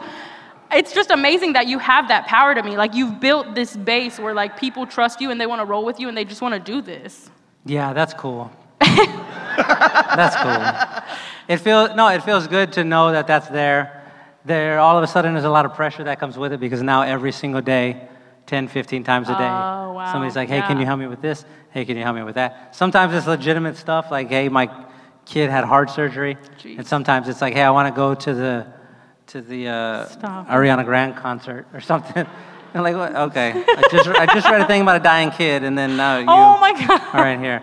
So it's a there is a, a certain amount of pressure, but yeah, it's cool to just be like, hey, let's all donate to a place, and then they get twenty or thirty thousand dollars in a day. We just did all our tax stuff, and in 2017, we donated over two hundred thousand dollars. Wow. Like, cash money, Oh, oh. which is That's crazy. amazing. Yeah. And again, that wasn't like a thing we were trying to do. That happened totally by accident. Arturo, Arturo and I were doing a newsletter Yeah. because I had gotten I had gotten fired from my writing job at Grantland. You got fired. Yeah. yes, I got fired, son. Yeah, I'm at the ringer now. So, this is what happened. I was working at this place called Grantland. All of the people who started it left. It was through ESPN. ESPN was like, well, they're, they're gone, so we're going to fire everybody. So they fired everybody, but I was under contract for a year. So I signed a contract in July. In October, they fired everybody. Damn. And they were like, here's what we can do. We can let you out of your contract and you can go work somewhere else. Or we can pay you up until July. And I was like, I think I'll do that, sounds one. cool. Yeah. I'll do that. I'll do that option Yes. instead. So I had eight months of not doing any work. By like month four, I was bored and ready to do some stuff. So I, I hit up Arturo and I'm like, hey, let's do a newsletter. I need you to illustrate it. I'm not going to be able to pay you very much money, but just do it. And he was like, all right, I got Yo. you. And, and I mean, he was drawing three or four pictures for a $100 or something terrible like that. Just, it was very offensive. Oh if I was him, I would have said, I would have cussed me out. Yeah. and hung up the phone. But we did that and we were doing it for free, and it was just like a little tiny practice thing. And it sort of blew up, and we had like 30 something thousand subscribers to it real quick. And when you do a newsletter and it has that many subscribers, you've got to pay money to send it out. So it was like costing us 250 bucks a month, plus the little money I was paying Arturo. And people started saying, hey, let me, can we send you some money? Can we send you some money? I said, all right, I don't want your money. Um, we just were telling him no for, I think, like three or four weeks. In the fourth week, I called Arturo and I said, hey, they keep asking, let's let them donate it, but let's just give it all away. Yeah. And he was like, all right, bet. Can we donate it to Genesis, which is a shelter in yes, Dallas? we learned right? about Genesis. Woman shelter Real quick, here. real quick. If you haven't listened to the podcast before this, we interview Arturo Torres, and he goes into like a deep conversation about his connection and how that came to be. So a big shout out to Genesis Women's Shelter. But listen to that podcast to hear a little bit more about that story. Yeah. So we, he said, let's donate it there. I said, all right, cool. And we got the, you know, the newsletter went out. There's a little donation button, and all of a sudden, as soon as it went out, people were donating five, ten dollars, two dollars, whatever. But since there were so many people, it all added up. Yeah. And I want to say it was like 3,500, 3,700, something like that. And I said, hey, we got more money than I thought we would. Let me give you like a couple thousand dollars. And he was like, no, I give it to Genesis. I said, just take some money, you idiot. He's very bad at money. Just take it. I've already got a job that I'm being paid for. It's fine. I don't need it. And he goes, all right, this is the most I'll take. A small amount, very small amount. And uh, so I gave that to him, and we donated all the rest to the Genesis. And then I posted screenshots of everything to say, this is how much money we got. This is how much I gave Arturo. This is how much went to Genesis. So everybody could see where it all went. 100% Right. of the money, here's where it went. And we did that, and it was, there was like a big response. So, like four weeks later, we did it again, and then we donated to another place. And every time it just kept getting bigger and bigger and bigger. And, and every time we made sure, okay, here's all the money we got. You can see it. Here's where it went. 100% of the money is going out. This is where that money is going. And I guess, you know, people sort of responded to that. Right. And it became a thing where, like, the hurricane happened and mm-hmm. Hurricane Harvey happened last year or so, and people wanted to donate, but rather than donate to like Red Cross or whatever, they wanted to give it to me and Arturo because he, they knew we were going to get it where it needed to go, and it just kept on growing. And it sucks for me to have $200,000 go through my bank account mm. and not get to keep any of it. I understand. I should not No, have posted screenshots Oh my God. in the beginning. It would have been way better. Because I could have said, hey, we donated $180,000 and I got 20 grand. Oh my God. That would have been cool. That is hilarious. So we're getting ready to wrap up the interview, and we're going to open up a Q&A segment pretty soon. But I wanted to ask, do you have any advice to young uh, writers, young Latinx uh, artists, and people of color that are interested in getting in the field? Uh, yes. If you are going to get into the field, the, there are just a couple of things you need to know. The first one is that they don't want you in there at all. They don't want you there. They're going to say that they do, but they don't. I mean, there are a few that want you in there and that are trying to help, but for the most part, they don't. Um, but they can't ignore you forever. Yeah. So just keep going. Uh, I think That's that's real. that's one of the the main things. Also, what you should know is that it's not just people of color that uh, have trouble with it. Like it's hard for white people. It's hard for everybody to get into the game because there are so few spots that you know nobody wants to to give one up. Right. So all you need to know is that when you're starting out, there are going to be a hundred people trying to get this one job here, and all you got to do is be the one who just keeps on walking. Because every time you walk, they're going to be like, nope, nope, nope. For Damn. years and years and years, you're going to get a thousand no's, and eventually all these other people are just going to quit and go do something else. If you just keep walking, you're going to get to where you're, you're trying to go, you know? Like if you walk from here to Houston, it's going to take you a long time, Yeah. but if you just keep going, you will eventually get there. If you don't die. Yeah, Bro, I if- think, yeah. Yo, That's if you don't change your life on this 10 shots method today, then I don't know what to do You should with your sell life. that whole platform. That's definitely an infomercial that I'm looking forward to That's seeing. that's all that it is because there are a bunch of people who are more talented me, than me who started out at the same time, but they just sort of gave up along the way. It didn't work out for him. But that also speaks to your character too, right? I you just didn't kept give going. up. Yeah. All right. So if anybody has any questions, we're gonna have a brief Q and A. For Can we get the house lights up? Yeah, for the for the colores and for Shea. And we're gonna, I need y'all one time to make some noise for our tech producer, Pat the Gat. Check, check, check. So Pat the Gat is gonna walk around with this microphone and we're gonna do a quick Q&A. Pat, do you wanna, let's let Pat speak. What's up, everybody? okay, so uh, if you all want to ask a Raise your question, hand. let me know. Oh, we got right here, second row. Yeah, if you want to stand up, please. Um, to, That jersey though, Swiss 41 was good, was popping. That's terrible. and the, I got the sweatpants. Oh, don't forget it. Uh, can you give Can you give us a, a quick preview of your new The Office project? Ooh, that's a good question. Um, no. I don't want to. Arturo and I are working on a thing. It's about The Office, the TV show The Office, which is one of my favorite shows. And it'll be out in May, and I'm not going to tell you anything about it. I'm just going to post it one day, and I'm going to be like, it costs $20 if you want this thing, get oh it. Oh my God. And there you go. Give me the money. And I'm not going to donate one single penny. Not one. I promise. No. Do you want to stand up? Yeah, I'll stand up. Who is uh, younger Jeezy's favorite rapper? Ooh. Oh, that's the dog. Um, here, I'm going to tell you a secret. That's not his real name. It's not. What? Yeah, we had like we have been misled. we had like four names that we were picking. That was the one I wanted, Uh, but I don't want to. I don't want to post his real name on the internet in case somebody tried to steal him. I don't know. You know. It could But- happen. It could happen.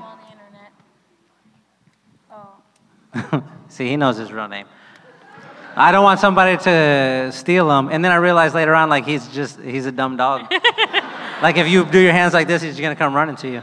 Um, but his favorite rapper, it unfortunately is J. Cole. So Oh my God. there you go. Anybody else? Oh, go over there. Run. Making friends. Mm, Not Go, really, girl. but I'm trying. Get that workout in. Okay. Hold up. Hold on. I'll get. You help me. Do this one. Do this one. You're already right there. Hey, hey Shea. Hi. Um, so a couple questions. One, okay. Do you just kind of like in terms of your content? Do you just like I'm gonna write about what I want to write about, and hopefully people get it? And also, like, what's the deal with Kawhi? If you could break that down for me. I'm, I'm I'm a Spurs fan. Oh, I'm- I'm cool ass voice. Antonio. I'm from San Antonio. I'm, I'm honestly curious because I don't even know. Oh no, I don't know what's wrong with him. I'm just sad. Do you know why Kawhi's not playing? Cause he broke his leg or something. Do you know why? like I think he got like injured during a game and then he kind of like just quit playing. That's a that's what everybody seems to know. Or maybe he didn't like any of the team members and so he just wanted to watch them. What? What? Caleb coming with a hot take. there you have it. Kawhi is mad at Tony Parker, so he's not going to play. No, I don't know why. One of my friends, Kirk Goldsberry, works for the Spurs. He's like their statistician or something. I ask him all the time, you know, what's going on with Kawhi, and he won't tell me anything. Oh he never God. responds. He's awful. You're like, do you know Kawhi is happening? No, I don't know what's work. up. Uh, it, Sorry. as far you. as the, as far as the stuff I write, no, I don't get to just pick whatever I want. Every at the end of every week, I send an email to my editors with a list of stuff, and they go like, "Okay, this is good. These suck. this is good. This sucks." And again, that speaks to the stuff I was talking about earlier, where you get told no all the time as a writer.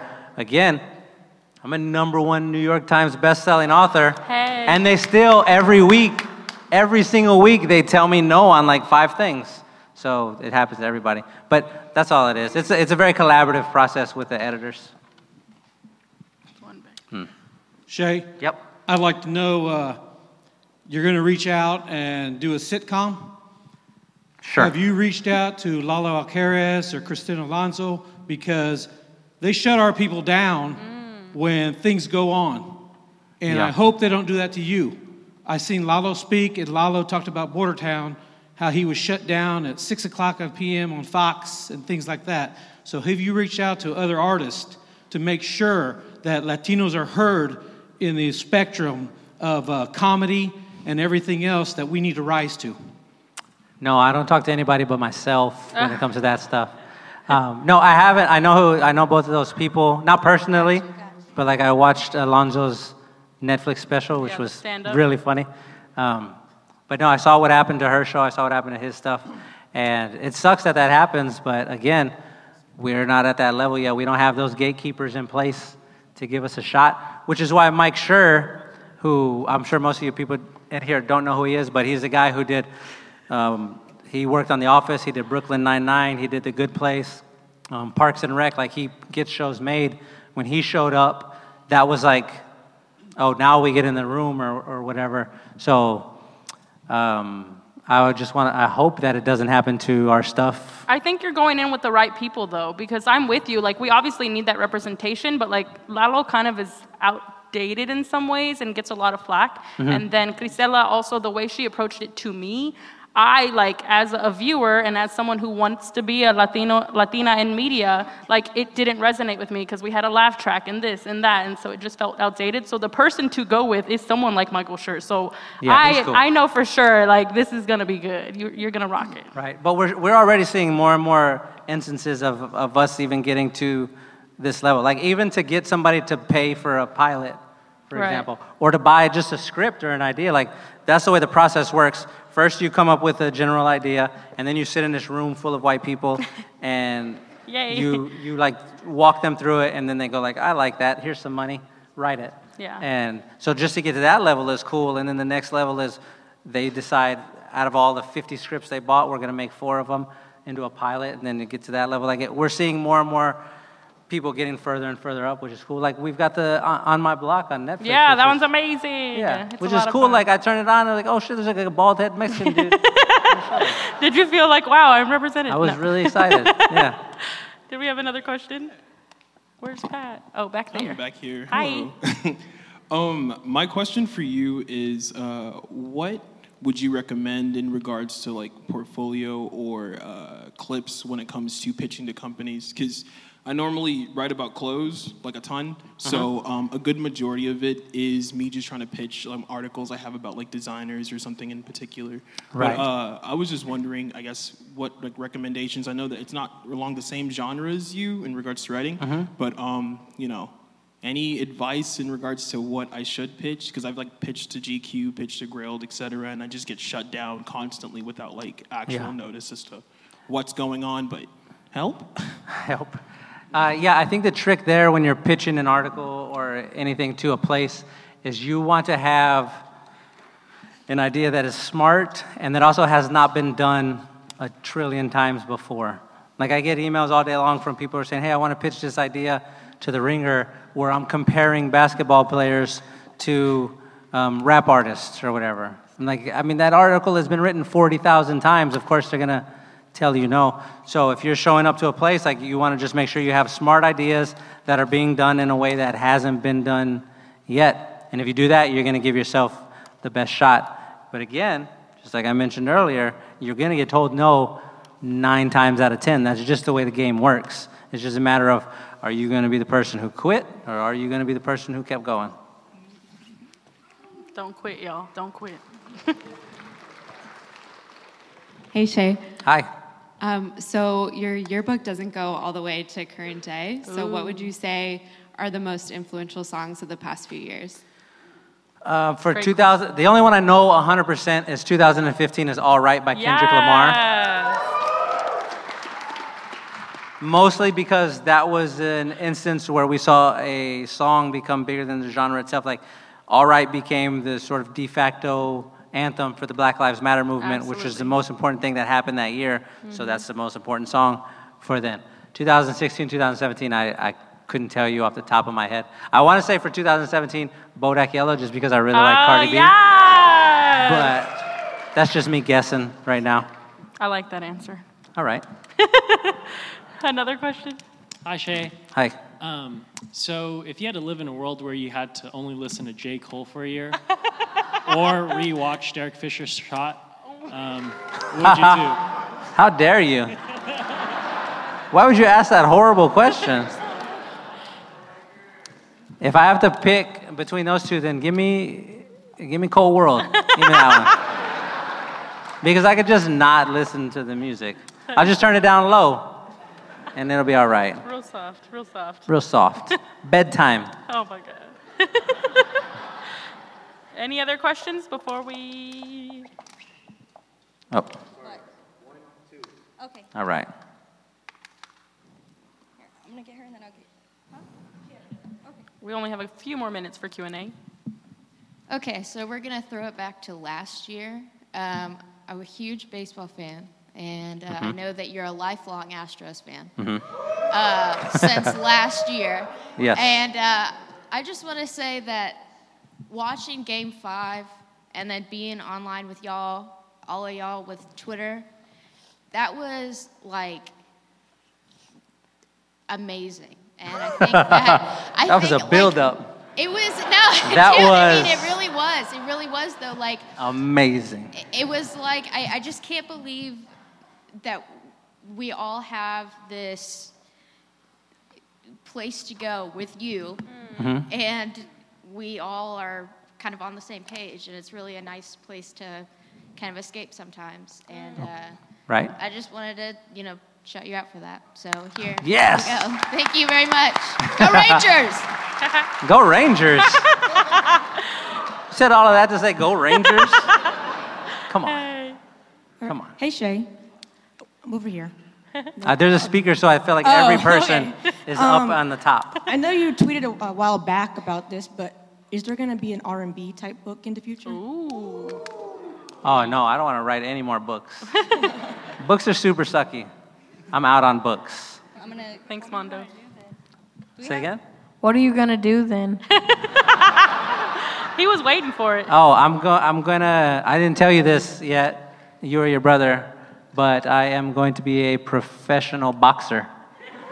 So, Hey, you can do it. Mexicans are good at that. are we? Yeah, Oscar de la Just Hoya. don't, just don't, just don't eat any beef in Mexico. Uh, do we have time for any more? Or are we You can go. You. Okay. I don't want to stop the people. I feel sad. you want to answer a question? We should have limited the questions to people that do not have Twitter. Dang. All right. I have a really, really good question for you. Okay. As a self proclaimed big time MAGA guy, Big time what? MAGA, Yikes.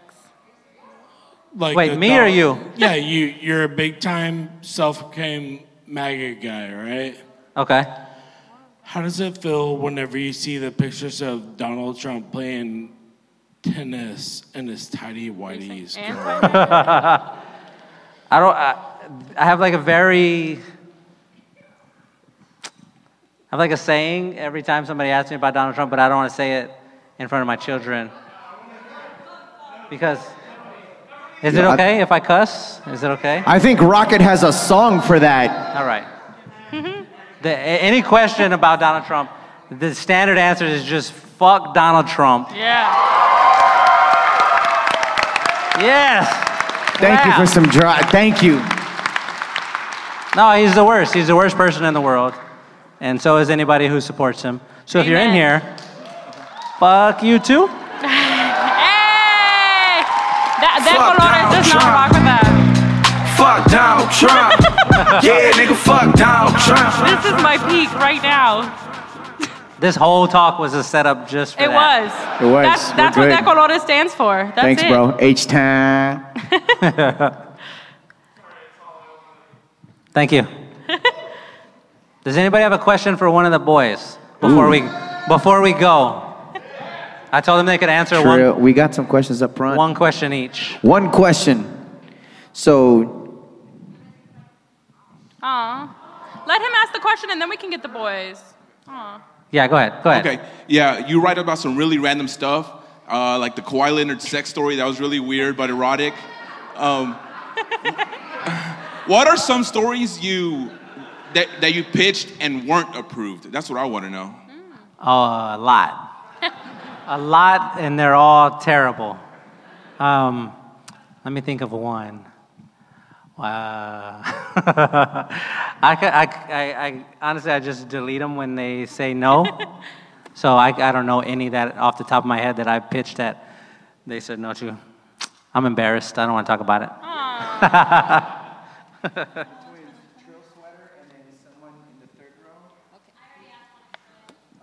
Another question for the twins? Okay. So this is for either one of the kids. this is Caleb. This is Braxton. Yes. Um, for Braxton. This one will be for Braxton specifically. Uh-oh. There you go. What is, without getting in trouble, the most embarrassing thing your dad has done? Um, I don't know. I know there was one time, but I forgot it.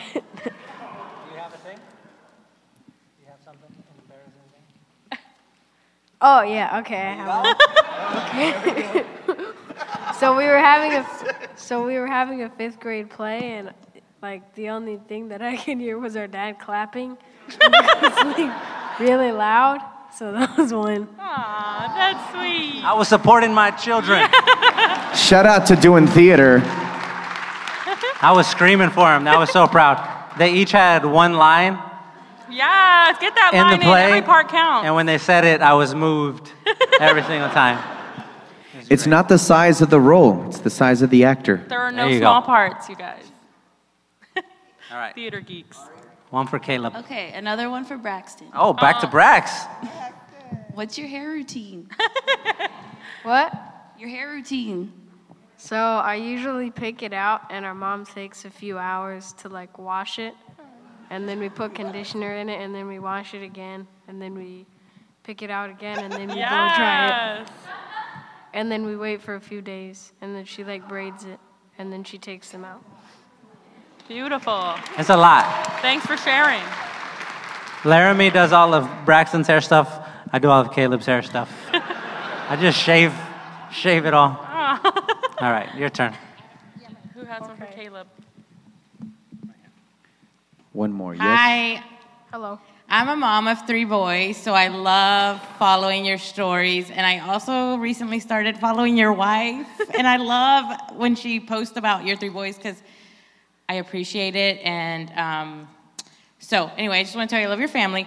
But my question is growing up in San Antonio, maybe around the Selena era or Tejano era, and where she is now and the influence she has now, what is your, what do you think about that as a San Antonian, maybe in the Tejano era? Um, no pressure. No pressure. No pressure, Caleb. I don't know. I didn't know that our mom grew up in San Antonio. or did She's, she? she's talking about Selena. You know Selena? Yeah, a little bit. The, the one I make you listen to in the Quintanilla car? Perez. Do you like Selena? She's okay. You, you'll learn, baby. Right, right, right. Um, yeah, I feel I'm, I'm happy that, of course, that she's gotten so popular. Sometimes I do wonder if people are just doing it as to like grab onto it, just to grab onto it. You know, I feel like uh, like did you really start listening to Selena this week, or have you been listening for a long time? So I don't know. I, I'm a little protective of it, I think, because again, I was in high school when when she was shot. So it was like a traumatic moment in my life, but. Yeah, it's cool. I, I mean, I, I want for her people to get as much money as they can, so go for it. One last question. All right.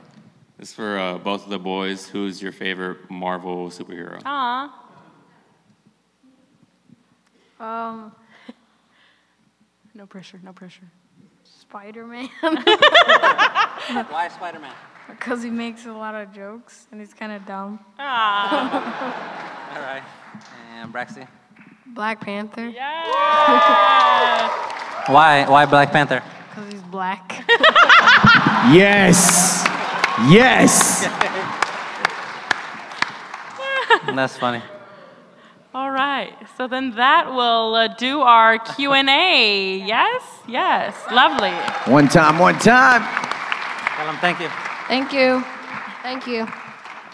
Alrighty, so I, to complete our interview, I wanted to say some quick things, and you have to tell me the first word that comes to mind. Okay. You ready? Nope. Okay. Tacos. Hot dog. Dallas Mavericks. Dallas Mavericks. Kanye. What'd you say? Kanye. Oh no. Blood in, blood out. Uh, the best movie in the world. Jer- Jermaine Cole. The worst movie in the world. Selena. The best movie in the world. Uh, Big Red. What'd you say? Big Red. It's a singer. She's a singer. I know she's a singer, boy. He needs to. It's he- also a movie. Thank you. Hey, I don't know if you know, but our homeboy was in that movie. Do what? He was in the movie. He was little AB. Okay, this is this night It's is about Shea episode. Serrano, Sorry, not I- about Ralph Tamayo. Oh my God. Were you in the movie? He's in the movie. On the stage with her doing the dance? He's the little boy, yeah. He was the I don't little believe boy. that. Yes. We did a whole you. episode where we revealed the story, episode 24. Go listen. but we literally did it. He was in the movie. All It's crazy. Anyway, sorry. This is supposed to be lightning round. Big Red. Big Red is good. James. That's the slowest lightning. Listen, because I'm waiting for your responses, okay? James Harden. I, everybody was saying words that what? James Harden. J. Cole.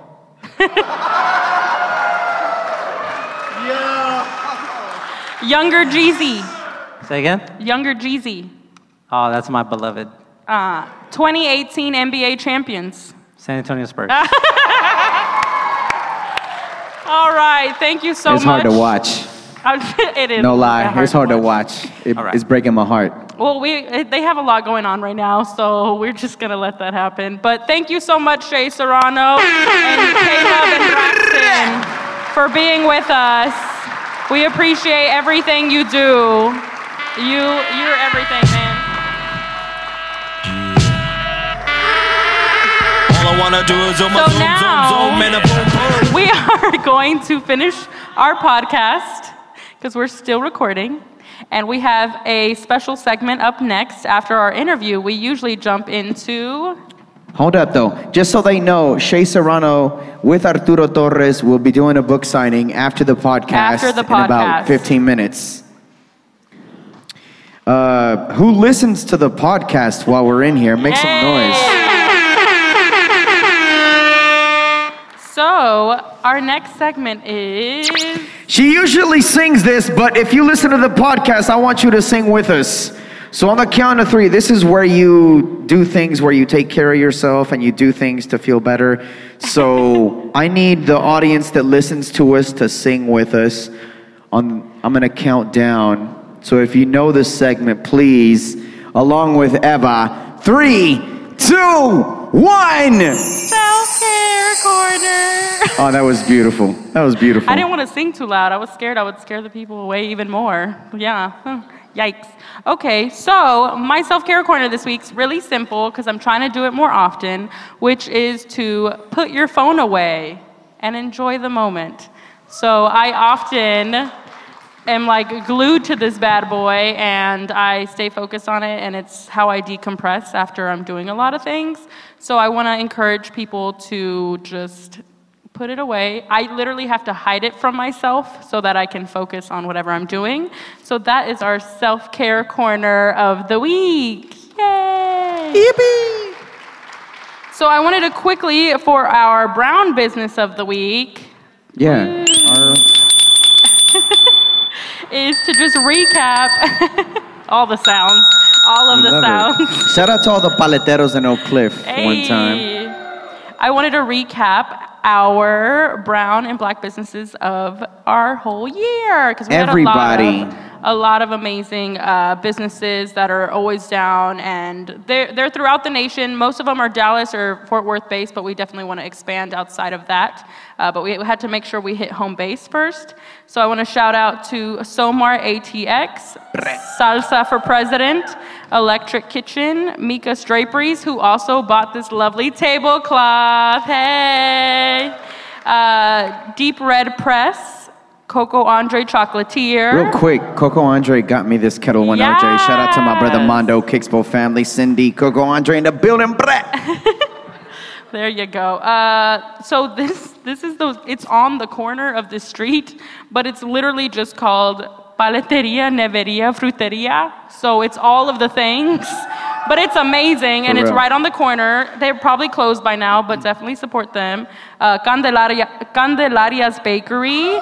Recipe Oak Cliff, Maroche's Bakery, Cheesesteak House. Yes, it is literally just called that. Yes. Uh, Kickspo, what's good? El Padrino Restaurant, Lepitos Frescos, The Meat Shop OC, Cara Mia Theater, Country Burger, Pan African Connection, El Palote Panaderia, Cake Bar, Lily's Restaurant, and Fruta Loca. So those are our brown businesses of the week for the whole year. That's a good year. It was a good year. It's it was a a, lot of good stuff. Yes, yeah. absolutely.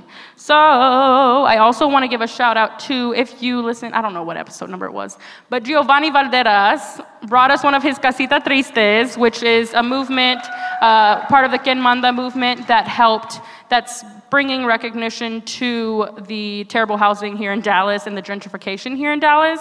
Um, so he actually also provided us with one where you can fill out postcards and insert them into the Casita Triste to send to the city, and it's located right outside this door. So be sure and do that. And he does a lot of work in terms of like activism in the community, but he's also a really dope artist. So if you get a chance to check out some of his artwork, he's doing amazing things w- along with the Casita Tristes project. He's also over at Kirk Hopper Fine Art. If you know anything about what's going on in Deep Ellum and just in Dallas in general, working with some amazing artists. So a big shout out to Giovanni for being so open. This dude is crazy busy, so we appreciate him taking the For time sure. to like, you know, really build with us and bring stuff like this out. So thank you to Gio. Yay.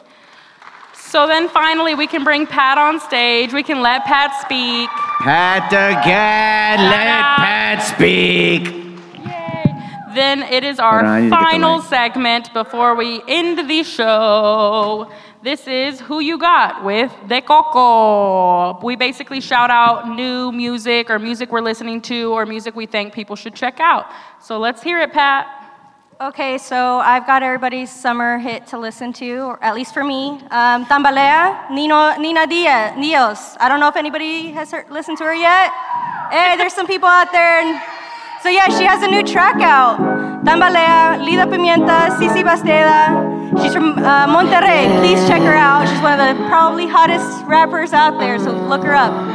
Yes, that actually Let's turn I that really up a little bit just for a few Vivo seconds. sin ataduras, Hey. aunque vivo a Hey. duras penas. Hey. Tengo miedo a las alturas, la fama marea. ¿Qué es lo que te choca de mí? Yo siempre ando So low yeah. I didn't wanna give out, like, Ese hate en 20,000 ti things Que hace for que the tu live visión se episode, bloquea. Y tras mi mente bombardea. I didn't want to give my like two, three recommendations that I typically do since That's this what is a they live wanted. episode. But we appreciate them. So I was- after I this was being- podcast, please go holler at Pat the Gat and be like, yo, what else you got? Honestly, I don't know why Pat the Gat isn't a DJ already, but start learning something.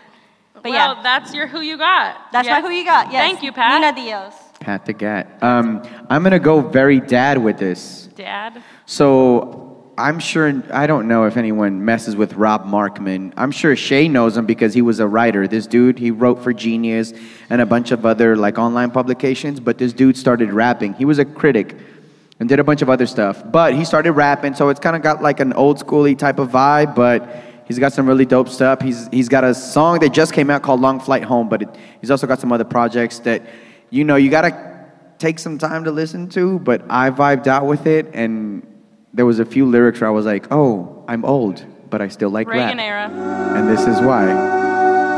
Rob Markman, Long Flight Home. It was very chill. Are you okay, bro? I'm I'm sad. No. Follow me home, follow me home. It's been too long. so. Heard you was looking for me. Walking alone, walking alone. I know a few people that Singing go my with song. that. Come put the hook, the hook, the hook, the hook, the hook. Thank you, Rocket. So, um, thank you for your Who You Got. We needed that energy. We did because we're sad It's sometimes. like after mine, like being a like hit. and mine, thing, mine just is so raunchy and dirty, and I love it. So um, I'm sorry, mom, again, but it is so like if you want to feel like a bad bee, definitely listen to Meg the Stallion. She is a Houston rapper, and she is so dope. She's beautiful, and I have a crush on her. And I just, when I listen to her, I'm just like, yes, like I just, I feel great. So mine's Meg the Stallion.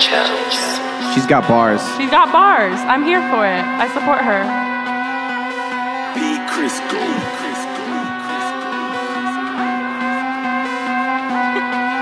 Boy, you know your bitch is not fucking with Megan. Your nigga not even fucking you naked. He put the tip in and then that you start long. complaining. If I get on it, I ain't good then I ain't finna fake it. You fuck like a She's regular really cool. I really like her. She's, I'm just into it. She has a EP called um, Hot.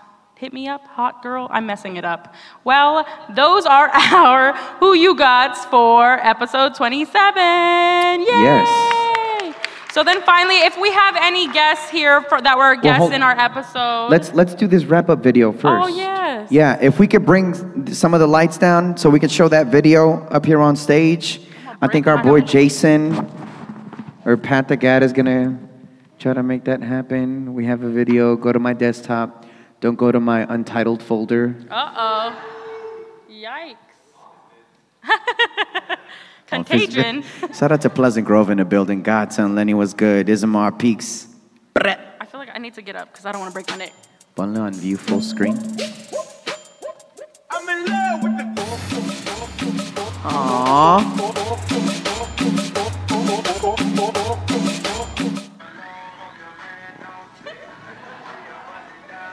Hey, hey,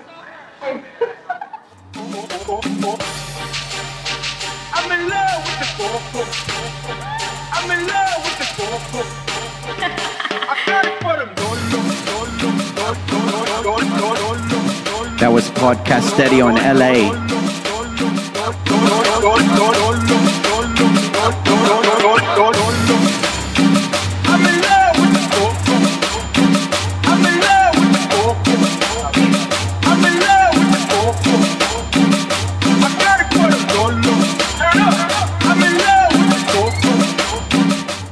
like this. As I sit and ponder Nas shit as he tells the story, I live it. Melodic story is the only way I can spit it, so I sing. I sing because I'm happy.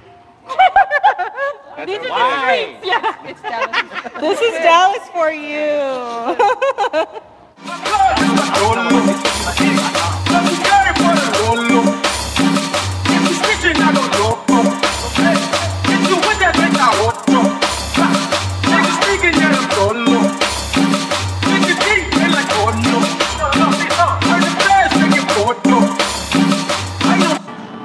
Casually picking up your Dallas Morning News.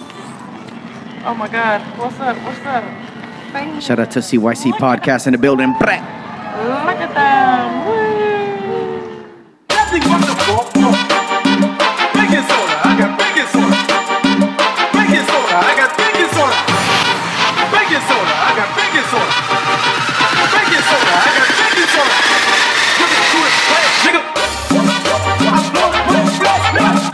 Okay, I'll, I'll go with that. No field trip Lame. tips for the tough guy, but you can catch me out back, hooking you up with that bus ride. I'm one of those MCs that stays in the streets, but I don't scream thug life. And coming through like that, I might bust pipes. But I'm letting you know right now, Ralphie does it for the children. I got more bars than trophies and books in this building. You gotta mm-hmm. understand, we got them events coming up. Holler at Selena, doing it for the good people at Molina. The way I do this, understand I'm running out of time, but I'm an architect with these bars, the way I construct these rhymes and still doing it. Somebody better tell him coming off the top of the cerebellum. The only homeboy, homeboy said he was Americano, a little bit of Chicano, Mexicano. However you wanna do it, I'm a hard act to follow. Grew up on that Wu-Tang, homeboy in the back know what I'm talking about. They call me Ralphie, but not Ralphie Ralph. I'm from the South. My mom mad because I got a dirty mouth. The only I'm doing is still that. I can never get off, and I'm far from a jerk. But after this, I gotta go home for the homework.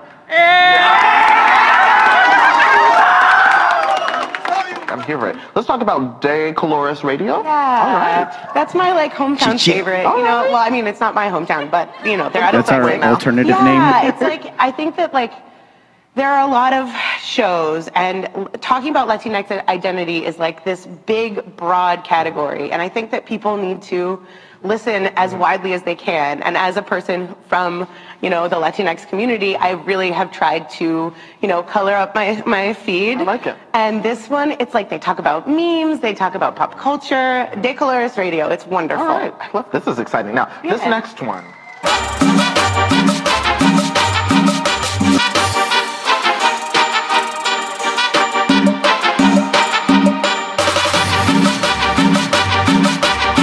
So.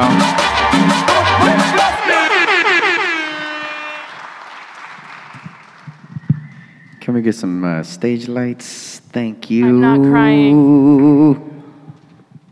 Well, quite the year we've had, bud. It's been quite a year. But thank you all for, for really supporting us and, and backing us. And I said it last time, but like creating a platform like this and getting uh, the feedback that we have has been incredible and it's been so validating and liberating. And I can only hope that we keep growing. So thank you all. Thank you for staying in here not running out. Uh, thank you for, for just supporting us. And we hope to keep being a platform for you all because this isn't about us. This is about getting our community together and really uh, growing together and progressing and, and making a better world. Nice and cheesy. So then, if we have any guests, we'd love for you to come up so we can get a group photo. But that wraps it up for us here at De Colores Radio. We want to give a big special thanks again to Shea Serrano for coming through and making our dreams come true.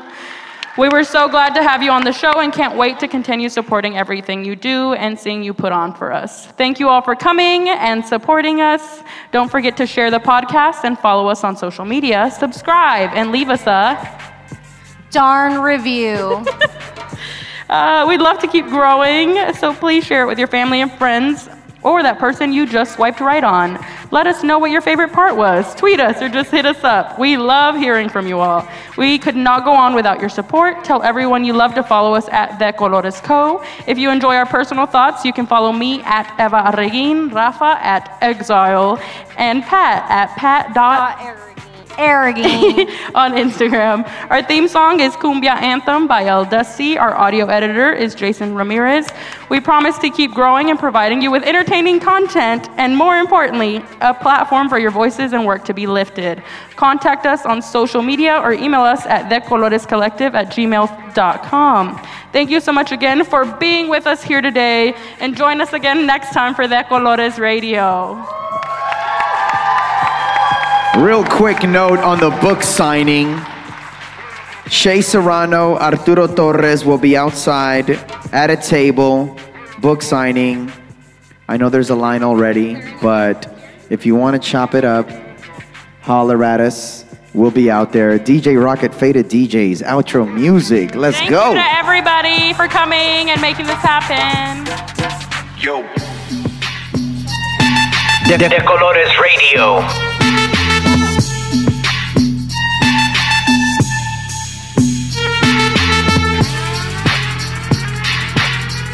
De, De Colores Radio.